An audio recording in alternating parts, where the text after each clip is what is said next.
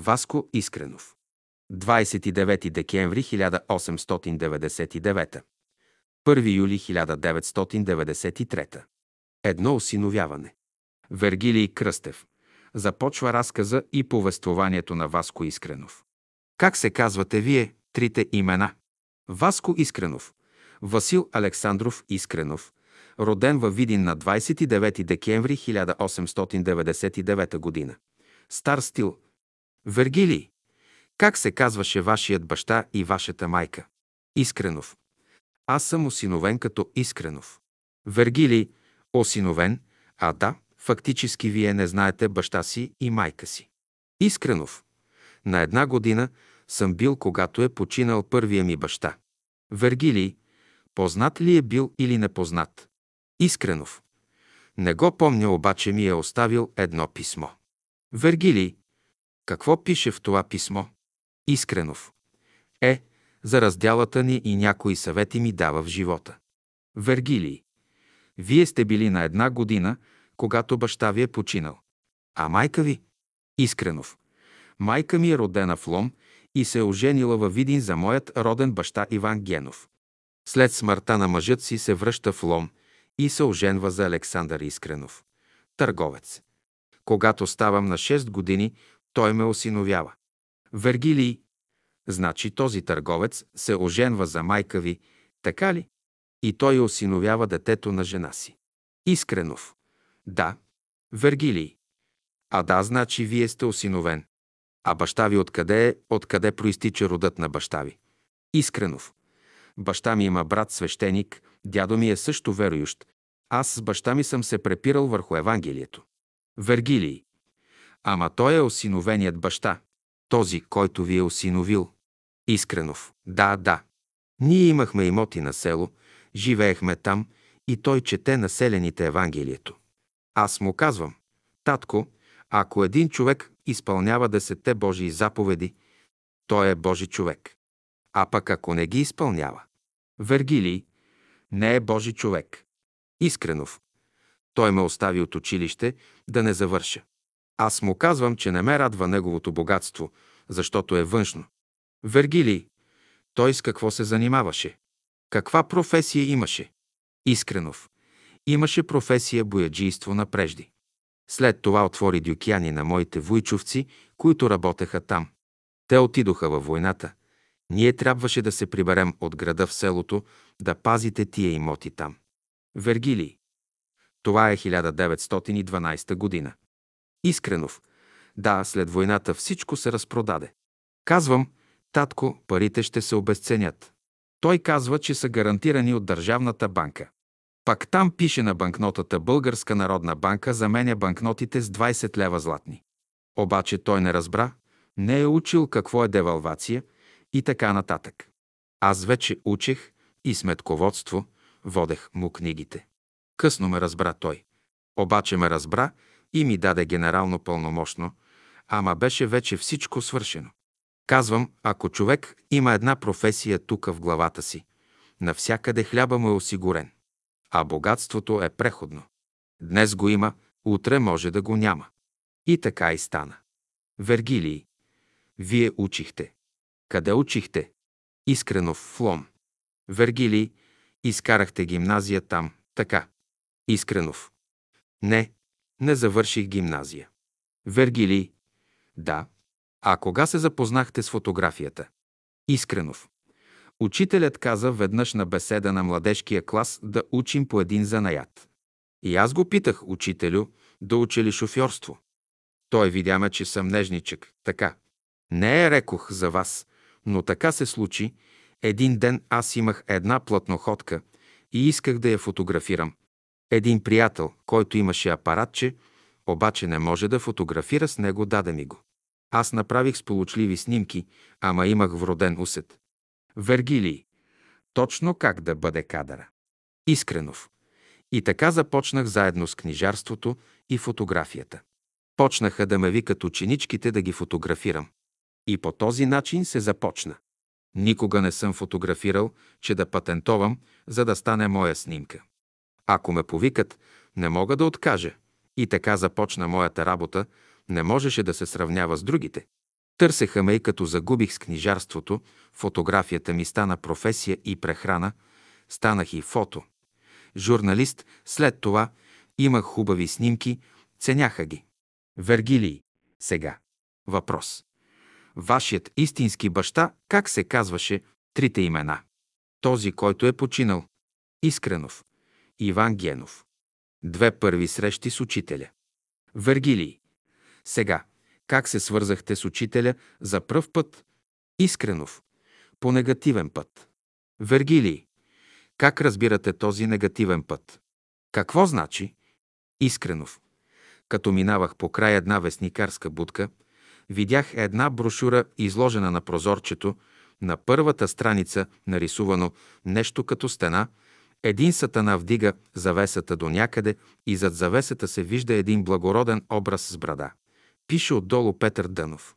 А най-долу изречение. Ако той не се опомни, сега вдигаме само крайчеца на завесата, но ако той не се опомни, ще вдигнем цялата завеса. Понеже съм символик и обичам символичния език, чудя се как може един сатана да вини един благороден образ и от това любопитство купих брошурката и в същото време, когато я нося в джоба си, да отида на едно лозе, където прекарвах дните си като безработен, срещам един мой съгражданин, който видя брошурата и ми каза, че има беседи от учителя Петър Дънов. Вергилий. Как се казваше тоя съгражданин? Искренов. В момента не мога да се сетя. Отидох на лозето, видях, че брошурката е клевета, чиста клевета, ясно като много глупаво написана, като започнах да чета беседата, скочих от стола и извиках, намерих моя гуру. Защото аз познавах цялата окултна литература. Имах случай на връзка, че като пътувах от гара Деброни си Зелон, качих се във влака и седнах до един човек с брада, магнетична натура, завързахме разговор и той се оказа председател на Българското теософско общество, идва в Лом, в моя град. Вергилий, как се казваше? Искренов. Софрони Ников да държи три сказки. Покани ме да присъствам на неговите сказки. Първата и втората сказка бяха безупречни, така както познавам цялата окултна наука. Обаче на третата сказка стана провал. Той искаше, още във влака ми каза, че искаше аз да образувам в Лом теософска ложа. Обаче в третата си сказка разправяше един случай, като е бил офицер, трябвало е лично да застреля един войник и обяснява това нещо, че е била такава кармата на войника. Аз не можех да приема един представител на едно божествено учение да извърши убийство, защото заради това убийство Моисей трябваше да си загуби 40 години, да го забравят, за да дойде отново да поведе еврейския народ. На един брат на едно божествено учение е строго забранено да извърши убийство и за това повече не го потърсих. След това, както казах, се натъкнах на тази брошура и оттам трябваше да потърся и учителя. Вергилий. Вие сте купили тази брошура от будката, а кой ви даде другата брошура? Някой приятел ви е дал друга брошура. Искренов. Да, беседи от учителя, аз разбрах езика му като истински учител, защото няма никъде в никое общество не можех да вляза, нищо не ми допадаше. А при учителя няма записване, записва си всеки, ако има светлина, ако няма светлина и да се запише, той е отписан. Вергилий. Вие прочетохте тази книга и разбрахте, че това е за вас. Искренов. Без съмнение, мене ми беше ясно. Идвам в София, на изгрева имаше суматоха, бомба някои ще ли да хвърлят в салона. Учителят беше тревожен. Вергилий, коя година това беше? 1927 година. Салонът се строи. Искренов. Да, да. И трябваше да се върна в Лом. Втори път, като отидох срещата стана и от тоя ден вече съм в братството. Вергилий, кажете ми за вашата първа среща с учителя. Искренов разправих му целия мой живот и поисках да ми позволи да вляза в братството. Това беше всичко и интересното беше как сестра Гумнерова ме посрещна, стопанката на къщата, в която живееше учителят на улица Опалченска, 66.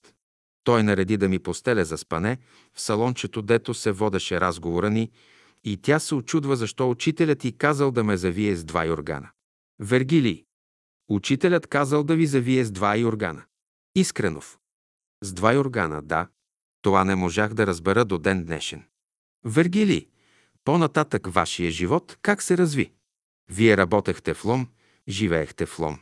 Искренов.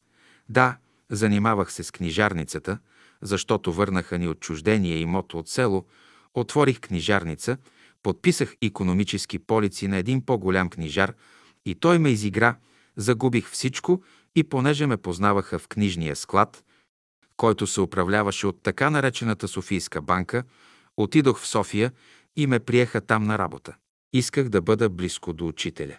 Направих си една барака на изгрева, обаче след една година Софийска банка фалира и аз трябваше отново да напусна София.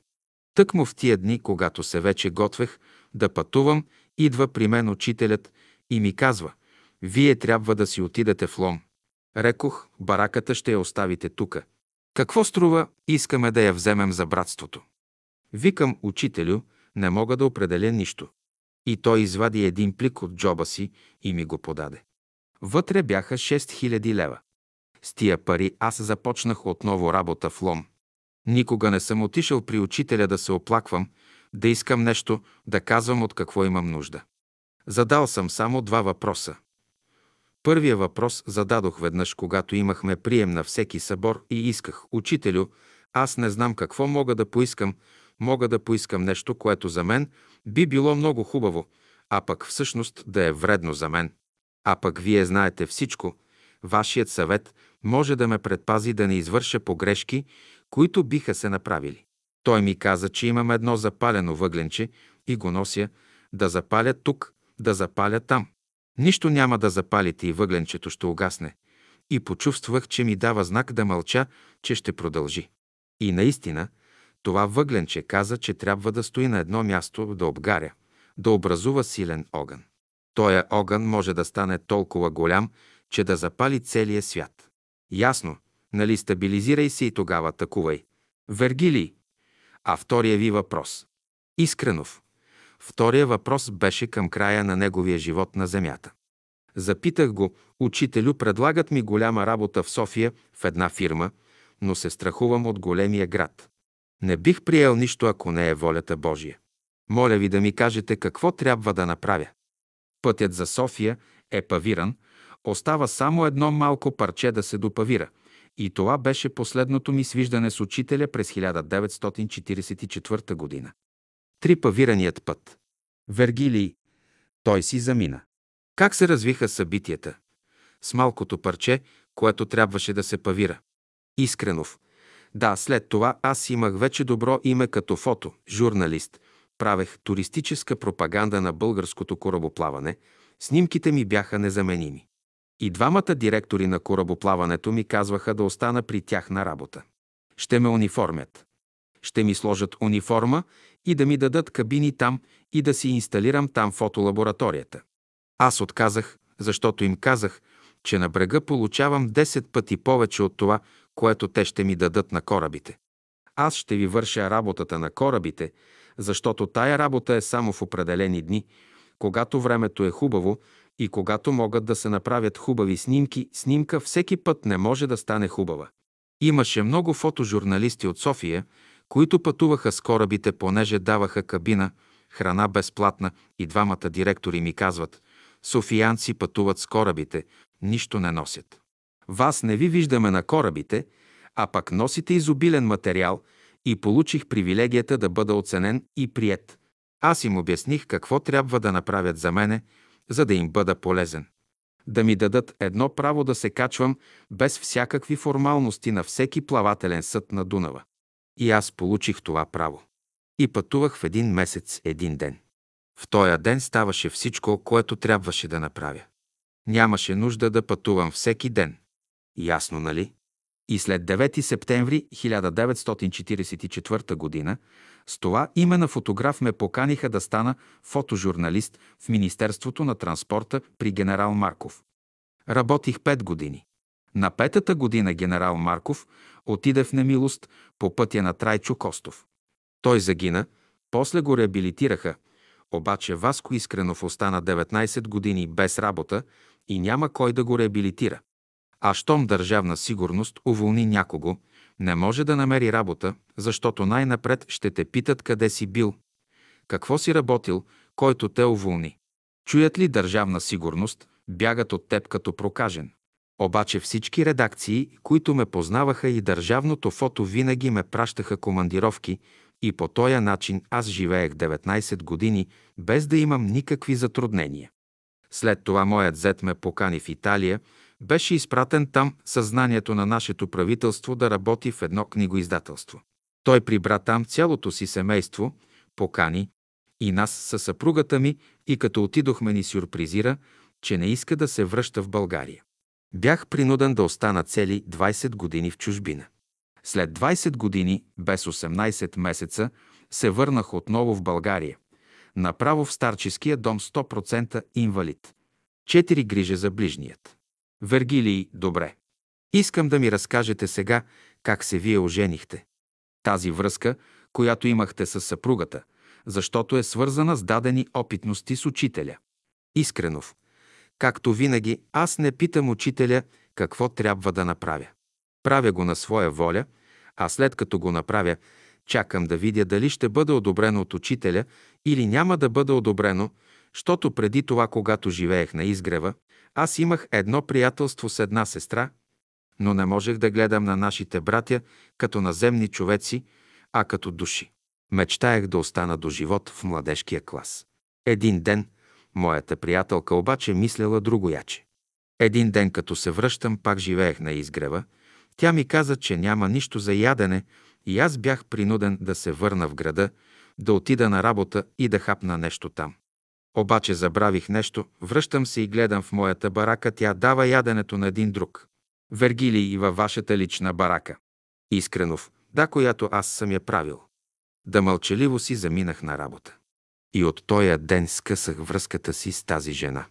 А понеже не питам нищо учителя, то винаги пращаше при мен брат Методи Константинов и ми казва, учителят те пита разбрали, че това приятелство не е за тебе. Вергилий, той, учителят се радва, че ти си разбрал, че това приятелство не е за тебе. Искренов. Да, веднъж седим на една пейка на поляната с учителя. Той се наведе на земята, дигна една пчела в шепата си, тя беше мъртва.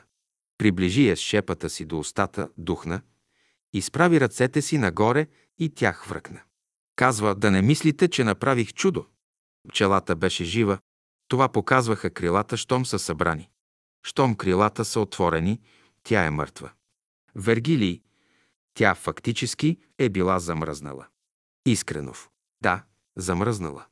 Друг един път, пак на същата пейка, пак с няколко души братя и учителя, идва една пчела, бръмчи, завива се в един кръг и удря го в гърдите с тялото си.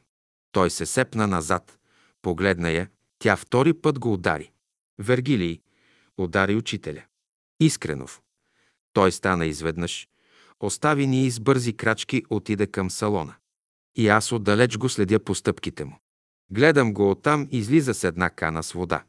Връща се по същия път. На дъното на поляната имаше кошери, пред кошерите оставени тави с захар, понеже нямаше мед, като храна за пчелите и от слънцето водата се изпарила и пчелите залепнали за захарта и не могат да се освободят и той ги ръси, ръси с вода, за да се освободят.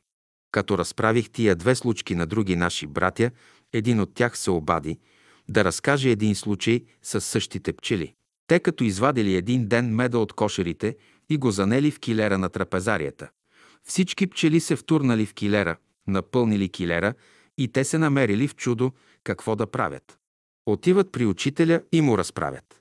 Учителят идва до килера – нещо им измъмрил и проговорил някакви думи и всичките пчели се връщат обратно. Вергилий казал някаква дума. Искренов, да, казал е някаква дума, от която разбират така, че пчелите си отидоха в кошерите. Имам и други опитности с учителя, как той се грижеше за всички, било то пчели, хора или животни. А на мен любимата жена не поднесе храна, която аз съм купил в собствената ми барака – а я поднесе на друг. Как ще го понесете това? Пет гръм от ясно небе.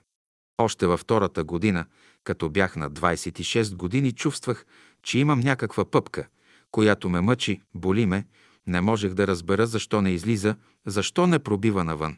Цяла седмица изминава и най-после ме тръщна на легло. Викат стар лекар, веднага казват, това е червен вятър, да не бъде късно, веднага пращат, дават рецепта да вземем един мехлем от аптеката. Намазаха ме с този мехлем. По едно време несъзнателно си изправям седешком в леглото, чувствам, че един мой брат от Лом, единствения, който имам, той е сега жив, ама на моя възраст на 91 гъна легло. Вергилий, как се казва? Искренов. Никола Ценов. Прекрасен, добър човек. Той телеграфира на учителя, че брат Искренов е в опасност за живота си и, както казвам, чувствам, че една вълна минава през мене и един гръм от ясно небе, силен гръм, ама не на слух, а на усет. Инстинктивно слагам ръката си на носа. От носа ми изтича кръв, пъпката се пукнала, гнойта изтече и в същия момент аз съм бодър. Ставам, ходя си, здрав съм. На другия ден отивам на работа. Когато един ден пътувам за София и се виждам на поляната с учителя, между разговора исках да му благодаря. Изведнъж почувствах една стена, издигнала се между двама ни. Той се загуби, съобразих и проведох първия разговор и стената изчезна. Учителят усмихнат разговаря с мене. Същата тая невидима стена, друг един брат е изживял по същия начин. Ясно е, че учителят не обича да му се благодари. Вергилий, той другия брат кой беше? Искренов. Учителят казва така, когато едно зло идва отвън, не кармически, мога да му махна на раз-два. Ако е кармически, не се мешам в работата на Бога. Тогава идва гръм от ясно небе. Вергилий, другия брат, кой беше? Лулчев ли беше? Искренов. Лулчев, да. Вергилий. Той тогава е вдигнал стена, за да не пречи. Искренов. Да му каже, че не е нужно да говори. Защото Лулчев правеше неща на своя глава. Той е такъв, а аз съм го посещавал при всяко идване на изгрева. Шест колко е висок връх Мусала. Вергилий, казахте за Лулчев. Вие сте го посещавали много пъти, така ли? Искренов, да. И той винаги ми даваше негови книги. Така, например, той разправя за себе си, че един ден като чел сутрешния си вестник в едно кафене, чете една новина, а по-напред имал разговор с учителя. Учителят го пита колко е висок Мусала. И Лулчев, като един ученик, който си е научил добре урока, отговаря 2927 ма. Учителят го пита как измервате. Лулчев разправя му всички научни методи за измерване. Учителят се усмихва и казва Мусала е над 3000 метра. А Лулчев пита, а вие как измервате? Има известни магнетични течения, които се чувстват само над 3000 метра. Магнетични течения има, които ги чувства учителя, ама нали той ги не чувства. Един ден Лулчев седи в едно кафене, чете сутрешния вестник и едно малко антрефиле съобщава, че германски учени били на връх Мусала, измерили върха и бил 3009 метра. Скача той зарадван да се похвали на учителя, че Мусала е над 3000 метра, обаче изведнъж се засрамил пред себе си. Лулчев ми разказва, учителят, който никога не ми е казал една лъжа, който толкова пъти ми е спасявал живота. Аз искам по едно място да си ида, а ме препраща от друго място да си отида, където е безопасно за мен. Нали аз не му повярвах, а повярвах на жълтата преса. И не се смирил пред знанието на учителя, а решил да му се похвали с новината от вестника. Неверни Тома. Такива бяхме всички от начало. После го познахме в дух и истина. Седем германка за съпруга. Вергили, да. Сега разкажете за вашата съпруга. Искренов. Да. Аз имах един приятел, който беше музикант, бедно момче, а аз продавах музикални инструменти в моята книжарница. Подарих му една цигулка да си изважда с нея хляба. Станахме добри приятели. По-късно той се ожени за една германка, която беше на гости в България.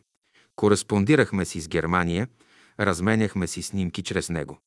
Запознах се с една германска девойка, завързах кореспонденция и едно чудо, Четехме си мислите в писмата, преди да си получим писмата. Вергилий, как ги четяхте, в какъв смисъл? Искренов. Ами мисли, които аз изказвам, тя ги вече почувствала и обратно, и това ни свърза да се потърсим, да се запознаем. Пътувах в Германия, останах там 4 месеца.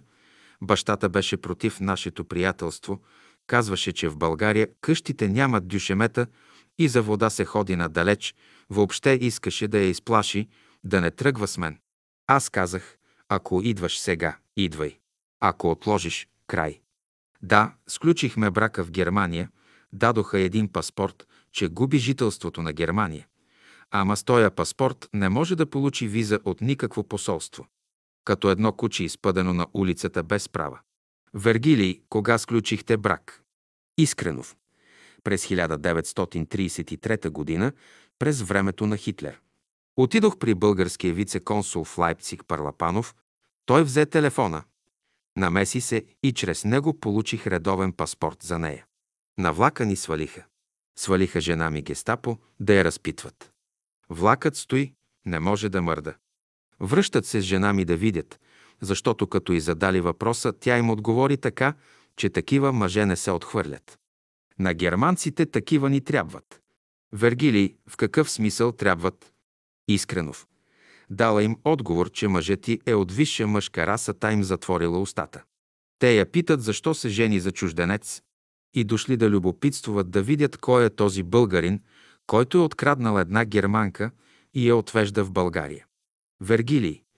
Те видяха ви, одобриха ви. Искренов. Не, много те няма какво да одобряват, те просто не можеха да ни спрат по закон.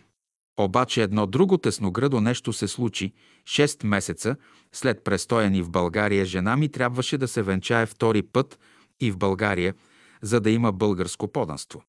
А получаваме писмо от Кранкен Касе, че те са били отговорни за тия 6 месеца за нейното здраве и я молят да внесе вноските във валута за тия 6 месеца. Вергилий, Кранкен Касе, е осигурително дружество. Искренов. Болнична каса, която осигурява здравето, ама се плаща членски вноски за месеца, понеже са отговорни за това време.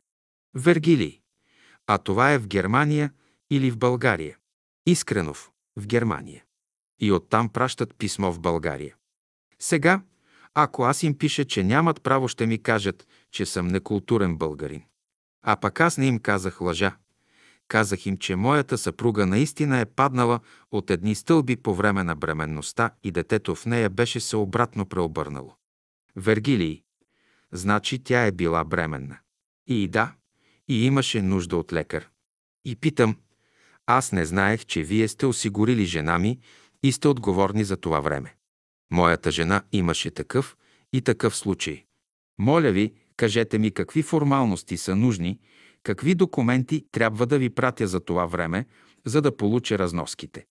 Не се обадиха. Вергилий, понеже трябва да дадат пари. Искренов. Да, що ми имат да взимат? Да, що ми имат да дават? Не. 8. Инфекциозната болест. Искренов. Така живяхме тука, родини се една дъщеря. Като малка тя заболя от една инфекциозна детска болест. Вергилий и дъщерята, как се казваше? Искренов. Стела. И съпругата ми Хилда мислеше, че като е прекарала същата болест, има имунитет, обаче и тя се разболя. Вергилий. Каква беше болест? Скарлатина ли, варицела, морбили, дребна шарка? Искренов. Да, нещо подобно. Понеже никога не искам помощ от учителя, получавам едно писмо от брат Боян Боев. Учителят ми прави поръчка за снимки от Рила. Аз разбрах вече какво става, защото той казва, ако не чукаш, няма да ти отворят, ако не искаш, няма да ти дадат. Понеже аз не чукам, той по този начин ме подсеща да търся помощ от него. Дава ми да разбера, че трябва да чукам и искам. Отговарям веднага, че ще изпълня поръчката, след като се освободя от карантината, защото аз бях в карантина. Трябваше да ги пазя и вечерта, когато ги настанявам за спане, връщам се и в моята стая през една стая, сядам на леглото си и съм изморен и готвя се да си лягам. А чувствам, че учителят е дошъл при мен и, Не съм ясновидец, но така живо го чувствам, че го виждам, че ми се усмихва и иска да ме освободи от страданието ми. И аз му се кланям. Нали никой не ме вижда? Изведнъж жена ми писна от другата стая. Васко, Васко. Тревожно вика Васко. Отивам и тя с сълзи на очите ми каза. Ти си отиде да спиш току-що. Аз съм будна, не съм заспала. Стената изведнъж стана млечно бяла, прозрачна до безкрайност и Христос с една светлина голяма ми подава една корона и аз се изплаших и викам Васко, Васко, Васко. Да, Вергилий. Това е през време, когато дъщеря ви е болна. Искренов. Да, когато те бяха болни и двете от инфекциозна болест. Точно така оздравяха още на следващия ден. Жена ми вече повярва в Христа и Учителя. Девет болното ухо. Искренов. А един втори случай има с жена ми, когато тя заболя с ушите си. Стигна се до там, че трима лекари я преглеждат в Лом за консулт и я пращат в София на хирург. Трапанация трябва да се прави на ухото. Тръгваме веднага за София. А от Германия тя казва, че имала някакво вътрешно предупреждение непрекъснато, че това ще й се случи. Вергилий. Някой ясновидец. Искренов. Не, как беше точно, не помня, че няма да бъде операцията сполучлива. И за това тя не пожела да отиде при хирурга, а пожела да отидем при учителя. Вечерта пристигаме в София, той на сутринта трябваше да отиде на Витуша. Предадох, че съпругата ми е в ръцете на сестра Гумнарова, която знае немски. Тя се среща с учителя. Учителят казал, че ще мине, но да й налага на ушите с един топъл компрес с трици. Вечерта се връща, пита, как е германката. Дава назначение за един млечен компрес. Мляко се сварява, изцежда се лимон в него, после се вари, получава се едно сирище и се прави лапа в тензухена кърпа, налага се на болното ухо. Изтече всичко от ухото като гной и секреция. Олекна и спадна температурата, която бе висока. Тя е вече здрава, на другия ден се връщаме в лом. Лекарите я гледат, преглеждат я отново и не могат да разберат нищо. И какво да им разправям, дали ще ми вярват? Замълчах си. А жена ми Хилда също мълчи. Тя знае вече, че Христос и Учителя е едно и също нещо. Оценява вече, има две опитности с Него – живи и реални, които дават живот.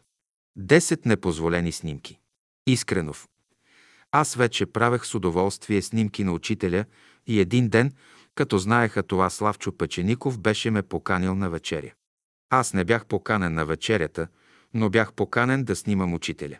В момента, когато вдигам апарата, учителят стана така сериозно намръщен. Вдига ръка. Разбрах, че не позволяла и веднага изчезнах. Вергилий, значи учителя не е съгласен. Искренов. Изчезнах, защото почувствах, че той е несъгласен и мене ми стана толкова мъчно, че аз не можех да си намеря място. Исках да не съществувам. Ама такава мъка. Братя идват при мене, утешават ме. Ти не си виновен, ние знаеме какво е, всички знаем, учителят знае. Не мога да се успокоя. И учителят, като си тръгна, ме намира в стайчката, идва при мене и ми казва, само когато съм на храна, не ме снимайте. Ох! И така приключи този случай. 11 изповедта на Любомир Лулчев. Искренов. Когато ходих при Лулчев, той ми даваше книги и аз чета неговите книги. Аз си зададох въпроса. Тоя човек го познавам като честен човек. Ако той наистина е честен, тия работи, които върши с учителя, той трябва да осъзнае един ден грешките си и да направи своята изповед. Защо исках тая изповед, аз не знаех. Защо мислех така, също не знаех. И най-накрая на живота на учителя, близко, в последните дни, когато идвам веднъж в София и посещавам Лулчев. Чукам на вратата му. Той седи на бюрото си и не ми обръща внимание. Почуках настоятелно, стана, дойде, отвори вратата, беше разсеян някъде другаде, мисли. Викам, не сме чужди, ако не съм улучил удобно време, да не ви преча да ми кажете да дойда друг път. Той ми даде знак да чакам. Отида назад, бръкна в един рафт извади ми една малка книжка. Няма време, значи да ме приеме, а ми пъхна книжката в ръцете. Защо няма време? Той е разбрал сигурно, че вече никога няма да се видим. Защото тая малка книжка беше изповедта, която аз очаквах. Наистина, аз не съм ясновидец, ама много работи ги предчувствам така и тъй се случват. Книжката беше неговата изповед. Вергилий, как се казваше тази книжка? Искренов. Нищо не помня, съжалявам, че съм я загубил. В нея той разправя и предава разказа с един старец, а стареца му разправя как учителя го е обичал, как му е давал познания, а той ги е преписал на себе си. Често пъти, когато Лулчев е бивал изпращан от учителя да си отиде, е поискал да се връща, да върви по една посока, а учителят му е попречвал и го е превеждал по друг път и след той той е ознавал, че на този път и на едно място са го очаквали да го убият. Вергилий. И това се случвало много пъти. Искренов. Да, случвало се е много пъти. И даже ако не се лъжа, дори изпратените убийци после разказвали, че този Лулчев имал голям късмет, понеже върви, но не се връща по един и същи път. Вергилий. Аз знам, че са му правили атентат. Искренов. Да. Най-после стареца от книжката, като му казал тия работи, Лулчев хуква да бяга и стареца го пита, къде? Отивам да целуна нозете на учителя. Вергилий. Това е към книжката. Така ли? Искренов. Това е към книжката. Вергилий. Значи, отива да целуне нозете на учителя. Искренов. Това е една изповед, това е едно разкаяние. Вергилий. Значи в тази книжка се съобщава, че винаги, когато го е изпровождал, превеждал го не по същия път, а той му е давал друг път. Искренов. Друг път, а той след това узнава, че там са го чакали да го убият. Вергилий. Това е в самата книжка. Искренов. Да, в самата книжка. Ако се намери тая книжка, тя е много ценна. Вергилий. Да, аз имам такива напечатани негови неща. Трябва да проверя за тази книжка. Искренов. Слушал съм да казват, че когато Лулчев е бил в една килия с друг един приятел. Вергилий с Методи Константинов, защото били в една килия. Искренов. С Методи Константинов е бил по-късно. А той с някого е бил в една килия.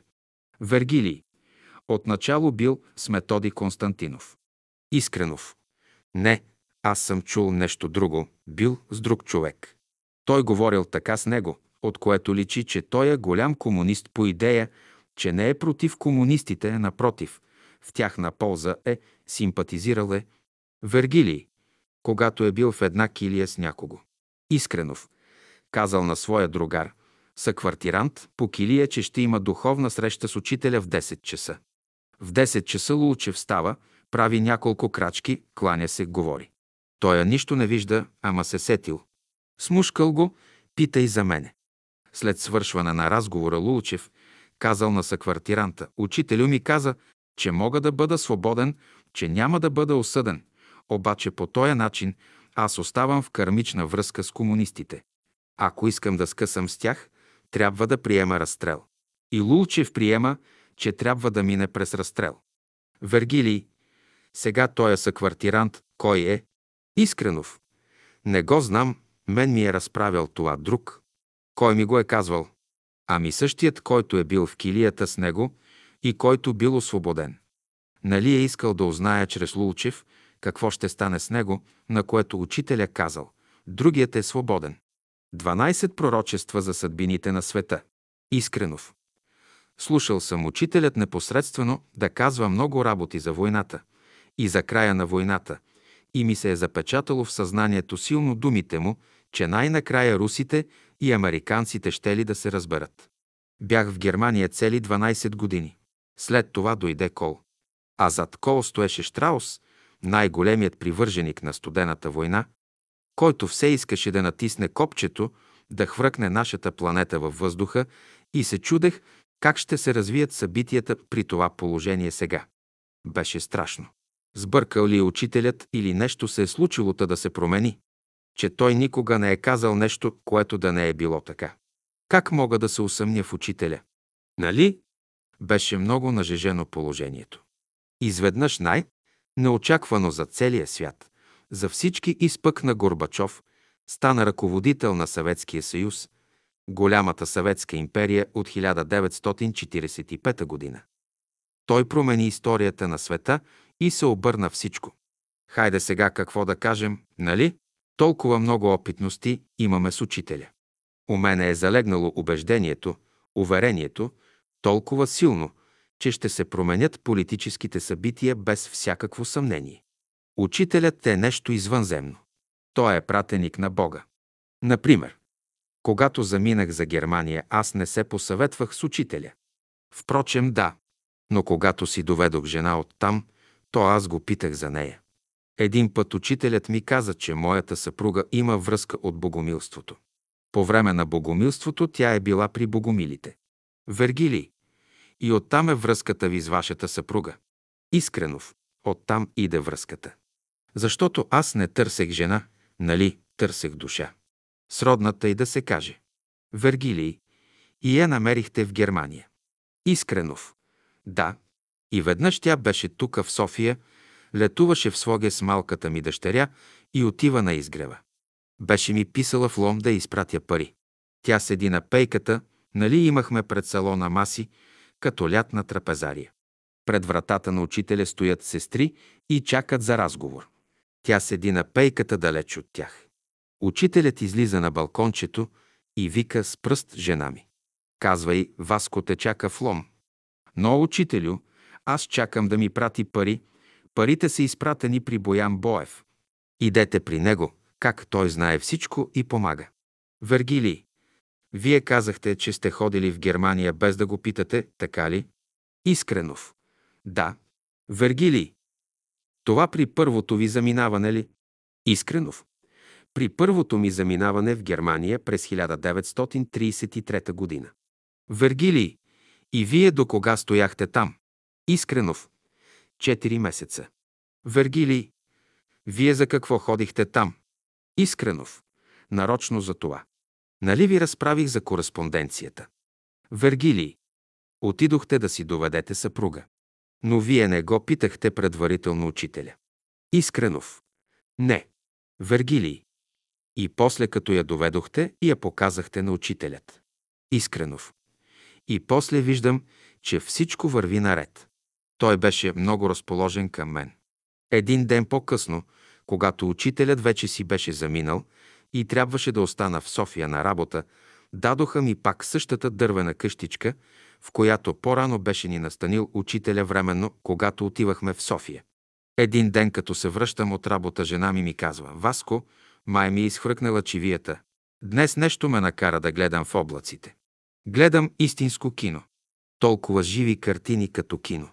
Един полуостров с вода, военната флота го штурмува, след това отвътре на средата преминаха и земята гори. Тя не знае, не чете вестници и не знае нищо от политика, не знае какво става по света. Това беше 38 паралел, когато влязоха през май американците в Корея. Същия ден тя вижда събитието, как и други случаи имаше, само че тя е малко, как да кажа, свенлива, нестрахлива. Тя е смела. Има интересни положения, както отговаря на германците, нали? Обаче страхува се от другите да не помислят, че е откачила и че е полудяла. Пазеше си виденията и не ги разказваше. Викам, щом не искаш, те ще престанат. Ама много интересни работи. И аз един ден, като наблюдавах учителя на поляната, той беше се съсредоточил в едни такива облаци, като че се е концентрирал само там, така нали и ми беше любопитно да знам какво наблюдава той в облаците. И като се случи и нещо с моята съпруга, имам известно обяснение, нали? Вергилий.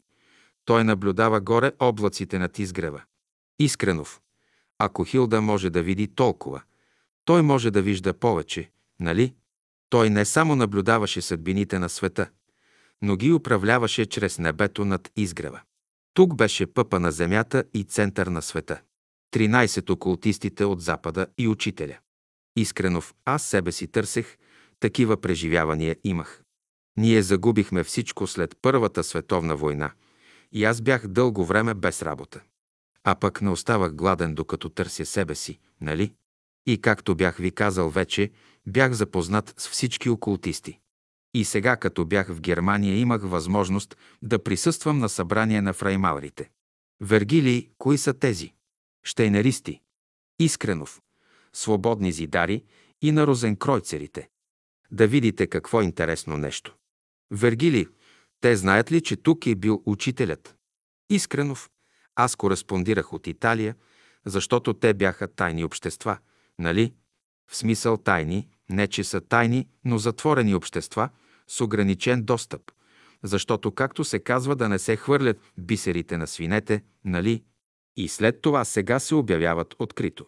Обаче други са били първите розенкройцери, други са днешните. Ония са били по-издигнати. Вергилий. Мен ме интересува какво е отношението на розенкройцерите, на теософите в Европа, на штейнеристите по отношение на учителя. Искренов. В Лайпциг има общество на тропософите на доктор Рудолф Штайнер. Аз ги търсих един ден. Намерих къщата, където се събират, но не намерих никого там и след това не отидох втори път. Обаче в нашия квартал свещеника, който ни навестява, нали немците са религиозни, то той ми даде една книга на доктор Рудолф Штайнер на немски. А с Розенкройцерите кореспондирах от Италия. На моето писмо веднага ми изпратиха една брошура. Те са от египетската мистична школа. Центърът е в Америка, нали? И ми предложиха членство. Членството е 60 марки на месеца. Плаща се литература. Брошурата ми беше ясна от край до край. Всичко е прекрасно казано, познато. Чел съм за Египет много работи. Обаче един капитал в брошурата не ми хареса. Капиталът, в който те дават образец в Урбио, ненасилието и на истината. За истината е посочен Сократ, а за насилието Юстиниан Първо Римско със своя лежиедик, християнския дик, с който преследвал Розенкройцерската школа. Обаче се намерили хора, които я съхранили за бъдещите поколения. И аз им писах, Розенкройцерското общество има основата си от 15-16 век, а Юстиниан царувал в 6 век. Каква връзка имат? И второ, Юстиниан не е преследвал никакво мистично учение, а напротив. Той е защитил Тракийската горска църква, която е била преследвана от суеверния Рим и лицемерния Бизанс. Следователно, ако трябва да посочите като форбилд на насилието, по-скоро е един Сталин, един Хитлер, но не Юстиниан, който е защитил една църква, за да не бъде преследван от другите. Вергилий, какво ви отговориха? Искренов. А пък Сократ обезсмърти своето име със своя честен характер. Той не може да противоречи на себе си, не може да умре като една мърша, нали?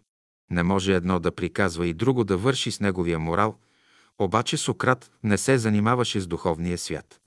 Той имаше друг, с когото говореше както човек с човек говори. Вергилий. И какво ви отговориха на писмото? Искренов. Сега, нали да ви кажа и за Сократ? Един ден Сократ казва на своя най-любим ученик Платон, «Дете мое, ти си поет и често залиташ, хвърчиш зад облаците, не забравяй, че живееш на земята». Платон му отговаря, «Учителю, аз знам всичко, което ти знаеш, а освен това зная нещо, което ти не знаеш». За тия думи един друг ученик на Сократ с прякор кучето казва «Аз се гордея с моя прякор кучето, защото хапя всички, които са по-големи от учителя. Той е фанатик, обаче много мил, щото е откровен, ама до там е стигнал. А пак Платон е бил във връзка с висшата школа на Египет. Неговият чичо Солон Атинецът също е бил във връзка с мистичната школа на Египет, нали? И тия работи, понеже ми са известни, аз ги казах така и очаквах, че щом те разбират своята работа, ще ми отговорят, макар че самия той е секретаря казва, значи името е важно, не стои в това какво човек учи, а как го учи. Именно аз исках това да подчертая, че вие учите това нещо, но как го учите? Ето една хубава фраза сте казали, а пък стоите в противоречие с нея. Не ми отговаряха. Вергилий. Не може да ви отговорят, там е ясно. Още от самото начало бе ясно. Искренов. Защото немците със своята мануя че са най-най-най. Те развалиха и теософското общество. Вергили, по отношение този въпрос ми е ясен. Сега те, розенкройцерите, знаят ли, че е съществувал великият учител тук в България, знаят ли или не знаят? Искренов. Не знаят. Аз им изпратих от учителя някои работи, от учителят говори на немски, има го на немски. Нищо не разбраха. Вергилий, те нямат представа от тази работа. Искренов. Нищо не разбраха. Вергилий, те нямат представа от тази работа. Искренов. А фраймаурите имаха събрание и търсят членове, и те. Присъствах на събранието им в един голям там луксозен хотел. Всичко струва пет пъти по-скъпо. Всичките са богати хора, всеки има кола, осигурени са и един беден човек, като мене, не може да бъде там, който стои със социална помощ от Германия, живее в социални жилища. Мен ми стига това, което получавам. Разбрах, че не е за мен. Те се явяват на събрание с фракове, имат там ритуали. Вергилий, така както и теософите. Друг въпрос. За теософите в Западна Европа от времето на Кришна Мурти и така нататък. Какво знаеш по този въпрос, когато е бил Теософският конгрес в Холандия? Когато са искали да провъзгласят Кришна Мурти за Христос, знаеш ли нещо по този случай? Искренов. Не зная, но знам, че Кришна Мурти отрече тия хвалебствия по отношение неговата личност. Мисля, че знаете това. Вергилий. Да, знам аз. Искренов. Аз нали ви казах, не харесах и Софрони Ников с неговите кармични обяснения за убийството. Знаете ли, след като си отиде при голямата светлина, то пречупената светлина вече не е светлина. Вергилий. Сега аз ви задавам тези въпроси, за да видя и знам какво е вашето мнение, понеже сте били съвременник на школата на учителя и освен това, вие сте били в Европа. Защо? Защото в момента нашите приятели, нови млади, също залитат по Запада, което е изопачение и не е правилно. Тук е бил великият учител, те са тръгнали да търсят теософи, Рудолф Штайнери и така нататък. Искрено в по-семпло от учителя и по-дълбоко няма. Абе, това е неповторимо. Вергилий. Аз за това ви питам. Искренов. Не може да се сравнява с никого учителя. Аз не съм могъл никога да слушам един поп да ми говори за Бога. Ама учителя говори за Бога, ама съвсем с мъдрост. Ама сам Христос не създаде някаква религия. Вергилий. Ясно. Въпросът е ясен. Искренов. Ако ние познаваме Словото на Христа. Събират се днес от всички браншове на науката учени, професори. Учените теолози, даже от всички браншове. Но какви са тия учени? Не са учени, защото не творят наука, а които са заучили наука и според която и според Дарвиновата теория човек не е вече Форби от Готес, създаден по образ и подобие на Бога, защото произлиза от маймуната. Но Божиите, теолозите, пък държат, че човек е направен по образ и подобие Божие. Обаче какъв е този образ, също така не могат да обяснят. Едните и други са прави и криви. Еволюират формите, които са несъвършени. А онова, което е съвършено, което е направено по образ и подобие на Бога, то няма нужда от еволюция. Благодарение на него има еволюция, а не обратно. Когато Христос казва «Аз и Отец сме едно», той не разбира, че той като личност и Бог като бяла брада са едно. Ами той каза и на своите ученици «И вие сте едно с мене, ама още не знаете това». Как може човек, Бог да бъде ограничен в една форма, ако Той е без начало и без край. Ако Той е нещо, което стои над нашия триизмерен свят. Дълбочина, височина и ширина. Ако е от едно по-високо измерение, за това измерение ние нямаме представа за него, защото сме сами триизмерно устроени. Един шведски писател Морис Метерлинг беше написал една много хубава книга за пространството и времето, където засяга областта на опасната област на висшата математика и казва Вие като прочетете моята книга няма да разберете какво е четвъртото измерение, но поне ще може да правите разлика от това, което не е то. На морския бряг, но върху пясъка беше открита една неимоверна голяма стъпка. Цяла сензация, преса, шум голям. Изследваха я учените и най-накрая установиха, че това е нашата собствена стъпка. Така човек по пътя на математиката и геометрията постига сам себе си. Бог като есенция е дух и щом като Той е направил човека по образ и подобие свое, той човека е дух или една искра от необятния всемирен план. Тая същина, както ви казах, е това, което се казва направено по образ и подобие. Съвършеното, което е вечно, не подлежи на промени, нали? Ние с нашия език още и с нашите представи още не сме стигнали до съвършенство. Например, ние търсим щастието, всеки човек има право на щастие. Ами учителят е казал, представете си щастието ще го поканите, то ще дойде във вашия дом, ама няма да хареса обстановката, ще се изпари. На Земята няма такава съвършена форма, която може да изяви щастието и следователно ние не можем да смъкнем щастието в локвата, а трябва да излеземе от локвата и да станем едно с щастието. Познай себе си, за да познаеш цялата Вселена. Вергилий. Сега всички тези въпроси, които говорихте, са застъпени и разрешението им е дадено в Словото на Учителя и нашето мнение е мнението на Учителя. То е дадено в Словото. Но поради това, че различни поколения в различно време по-малко са се занимавали с Словото, а повече залитат върху някои странични неща, по-западни философи и така нататък. Искренов, едностранчиво. Вергилий, и което е най-важно, залитат по разни окултни школи. Учителят казва още 1922 година. Тази школа се открива за пръв път във Вселената. Не на Земята, а във Вселената. Това е написано, има го и публикувано 1922 година. Беседи и опътвания. Тези неща са дадени. Всички онези окултни школи, които са били в Европа според учителя, това като спиритизма, теософите и Рудолф Штайнер са дадени стъпала на европейската подготовка. Сега нашето учение на учителя Дънов е дадено. Но което е най-интересното, съвременниците на учителя от вашето поколение искаха да докажат учителя чрез западните философи. И сега има такива методи, такива опити. Няма какво да се доказва, то е доказано. Те искат да докажат учителя, кой какво казал в света. Искат да докажат, че това, което учителят го е казал, го има еди къде си, в еди коя си философска концепция и така нататък. Както в последно време беше правил опити един доктор Стратев и така нататък. Тези опити ще се правят. Още 1945 година този въпрос е разрешен с издаване на книгата «Учителят».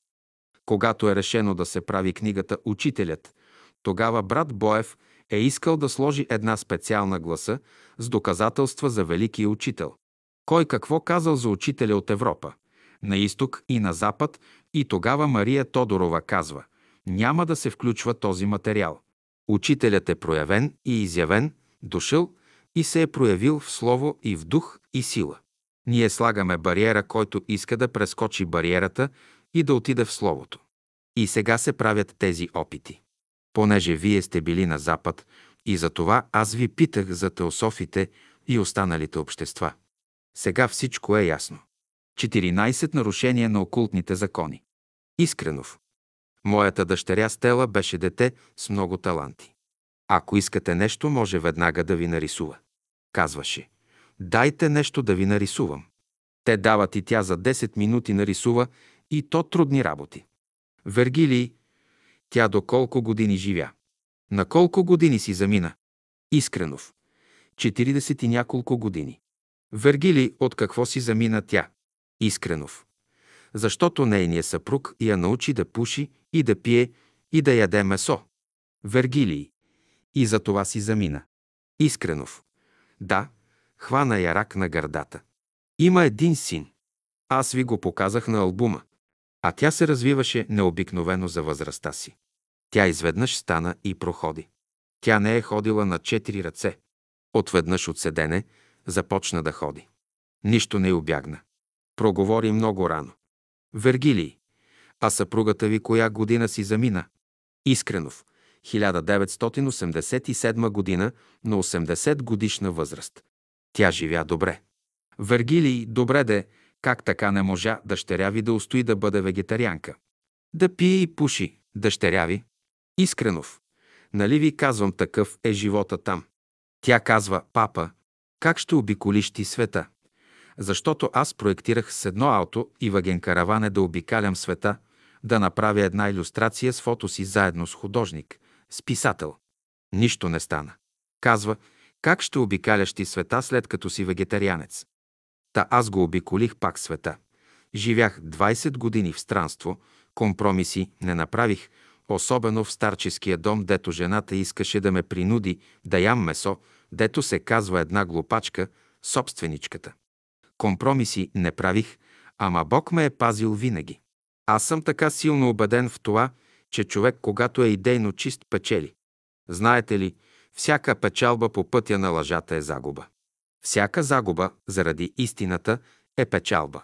Единственото нещо, което не губи, това е доброто. Прави добро, па го хвърли в морето, казва поговорката. Неумолим закон на причина и следствие. Вергилий. Сега вие сте присъствали на съборите, а присъствахте и на Рила, защото виждам ваши снимки. Искренов. О, да. Вергилий. Коя година присъствахте? Искренов. На Рила. Последната година, 1939 година. Тогава учителят се разсърди.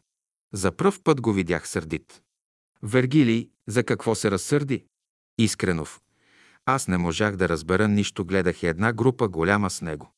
Той така маха с ръце, изгони ги, разпръсна ги, отива към палатката си. Те са три възвишения.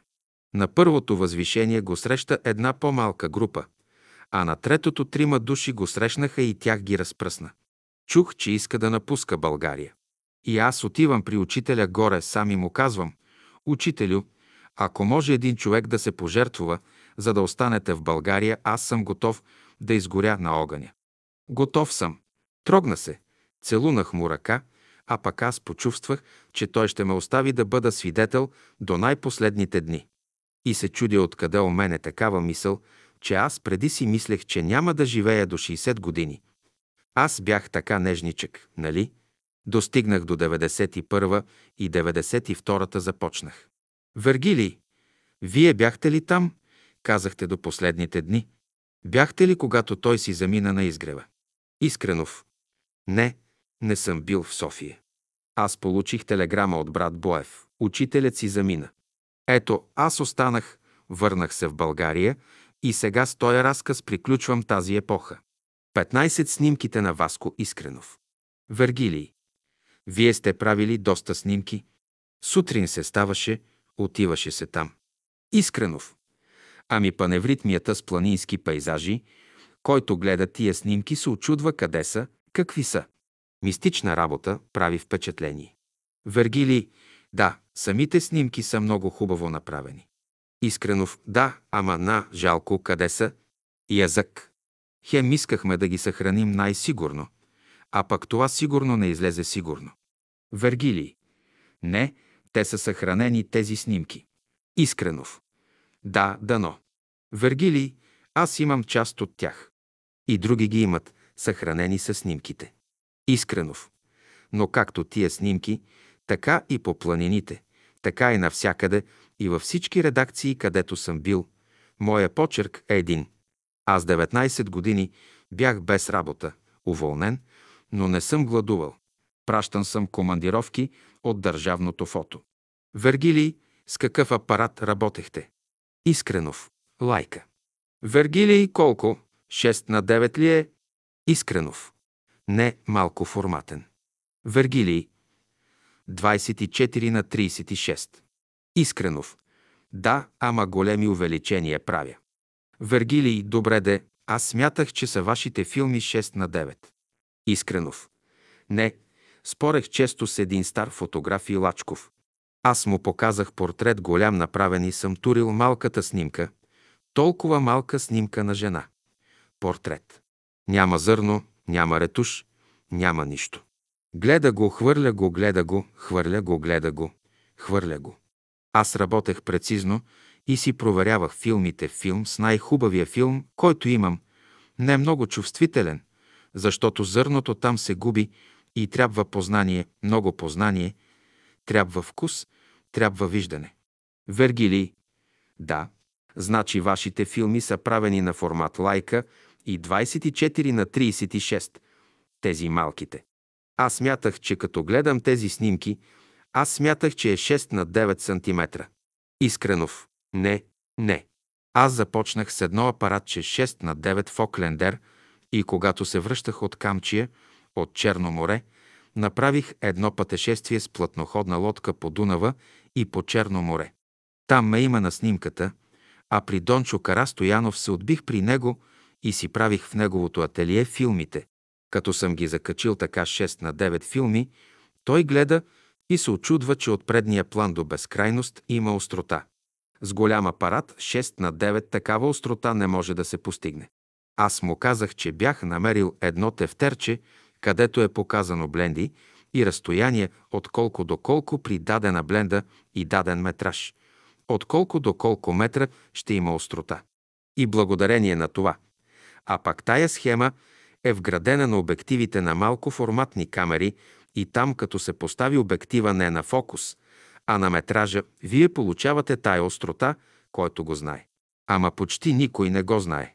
Аз на много хора съм отворил очите, защото те не могат да разберат как трябва да получат една хубава снимка. Има много мои ученици, които са ми благодарни за това. А пак Дончо Карастоянов се изуми и той се чуди на моя 6 на 9 апарат в Оклендер и ме заобича този човек и даже когато дойдох в София, каза, от тебе по-добър няма. Вергилий. Значи всички филми, които сте снимали в София и на Рила с учителя са формат лайка, 24 на 36. Искренов. Малък формат. Вергилий. Аз смятах, че са големи ленти. Искренов. Не. Малки. Като ръкавичка ми беше в ръката. Вергилий. Как се казваше апарата? Искренов. Лайка. С 4 обектива. Широк 5 см, 9 см, 13 см и половина.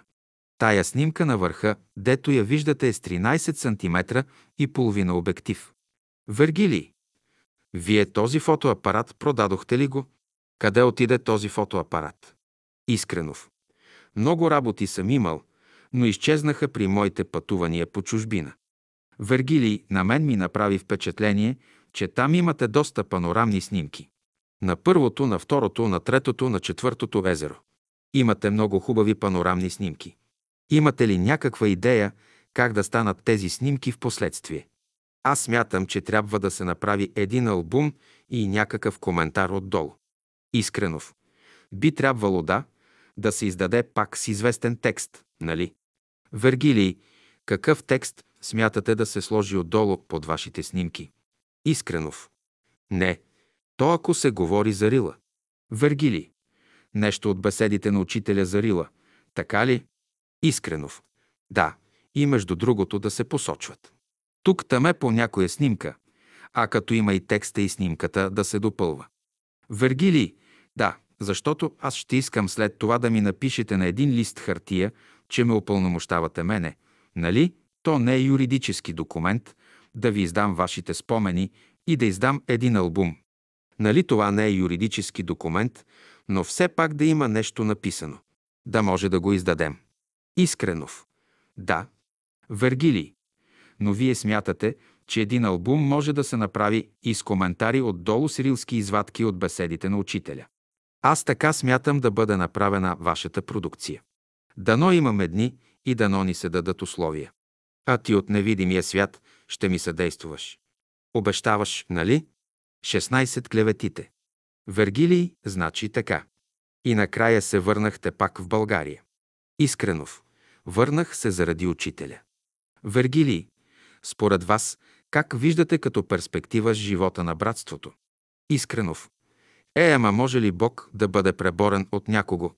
Учителят много се смее на еврейския закон, там където един се бори с Бога, нали? Как ще се бориш ти с Бога?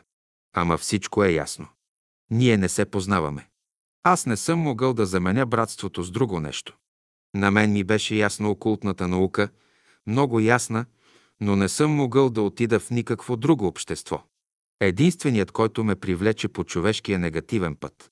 Както ви казах, това бе словото на учителя.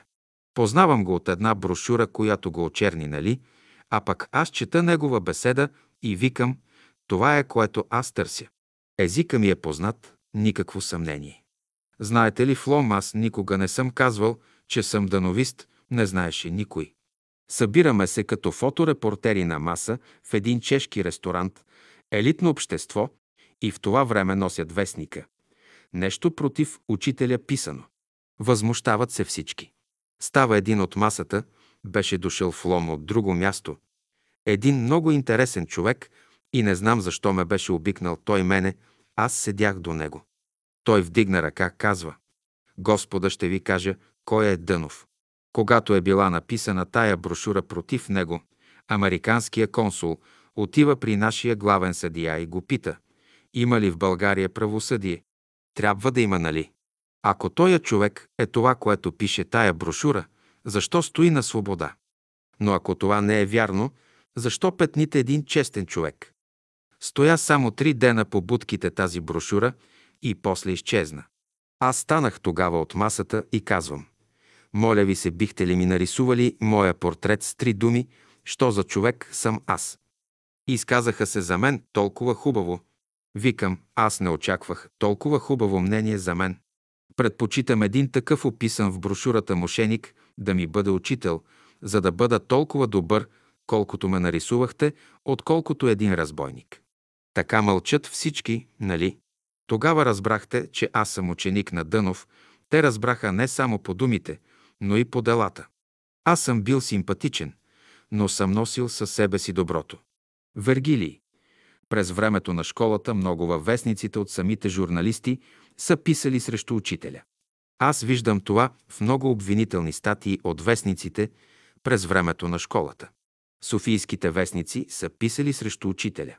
Искренов. Да. Вергилий. Какво беше вашето мнение по този род деяние? Искренов. Ами пишат за пари, нали? Сензации. Вергилий. Някой им плащаше. Искренов. Ама много добре се разбира, че се заплаща, всичко е ясно. Учителят пита, ако една муха плюе на Монблан, ще може ли да го отцапа? Вергилий, да, за Монблан е ясно. Но в тези статии те са помествали някой път много интересни неща. Доводи, поводи, критични бележки, т.е. даваха примери от живота на изгревяни. Има такива случаи. От живота на ония, които са били на изгрева, понеже не всеки е бил идеален.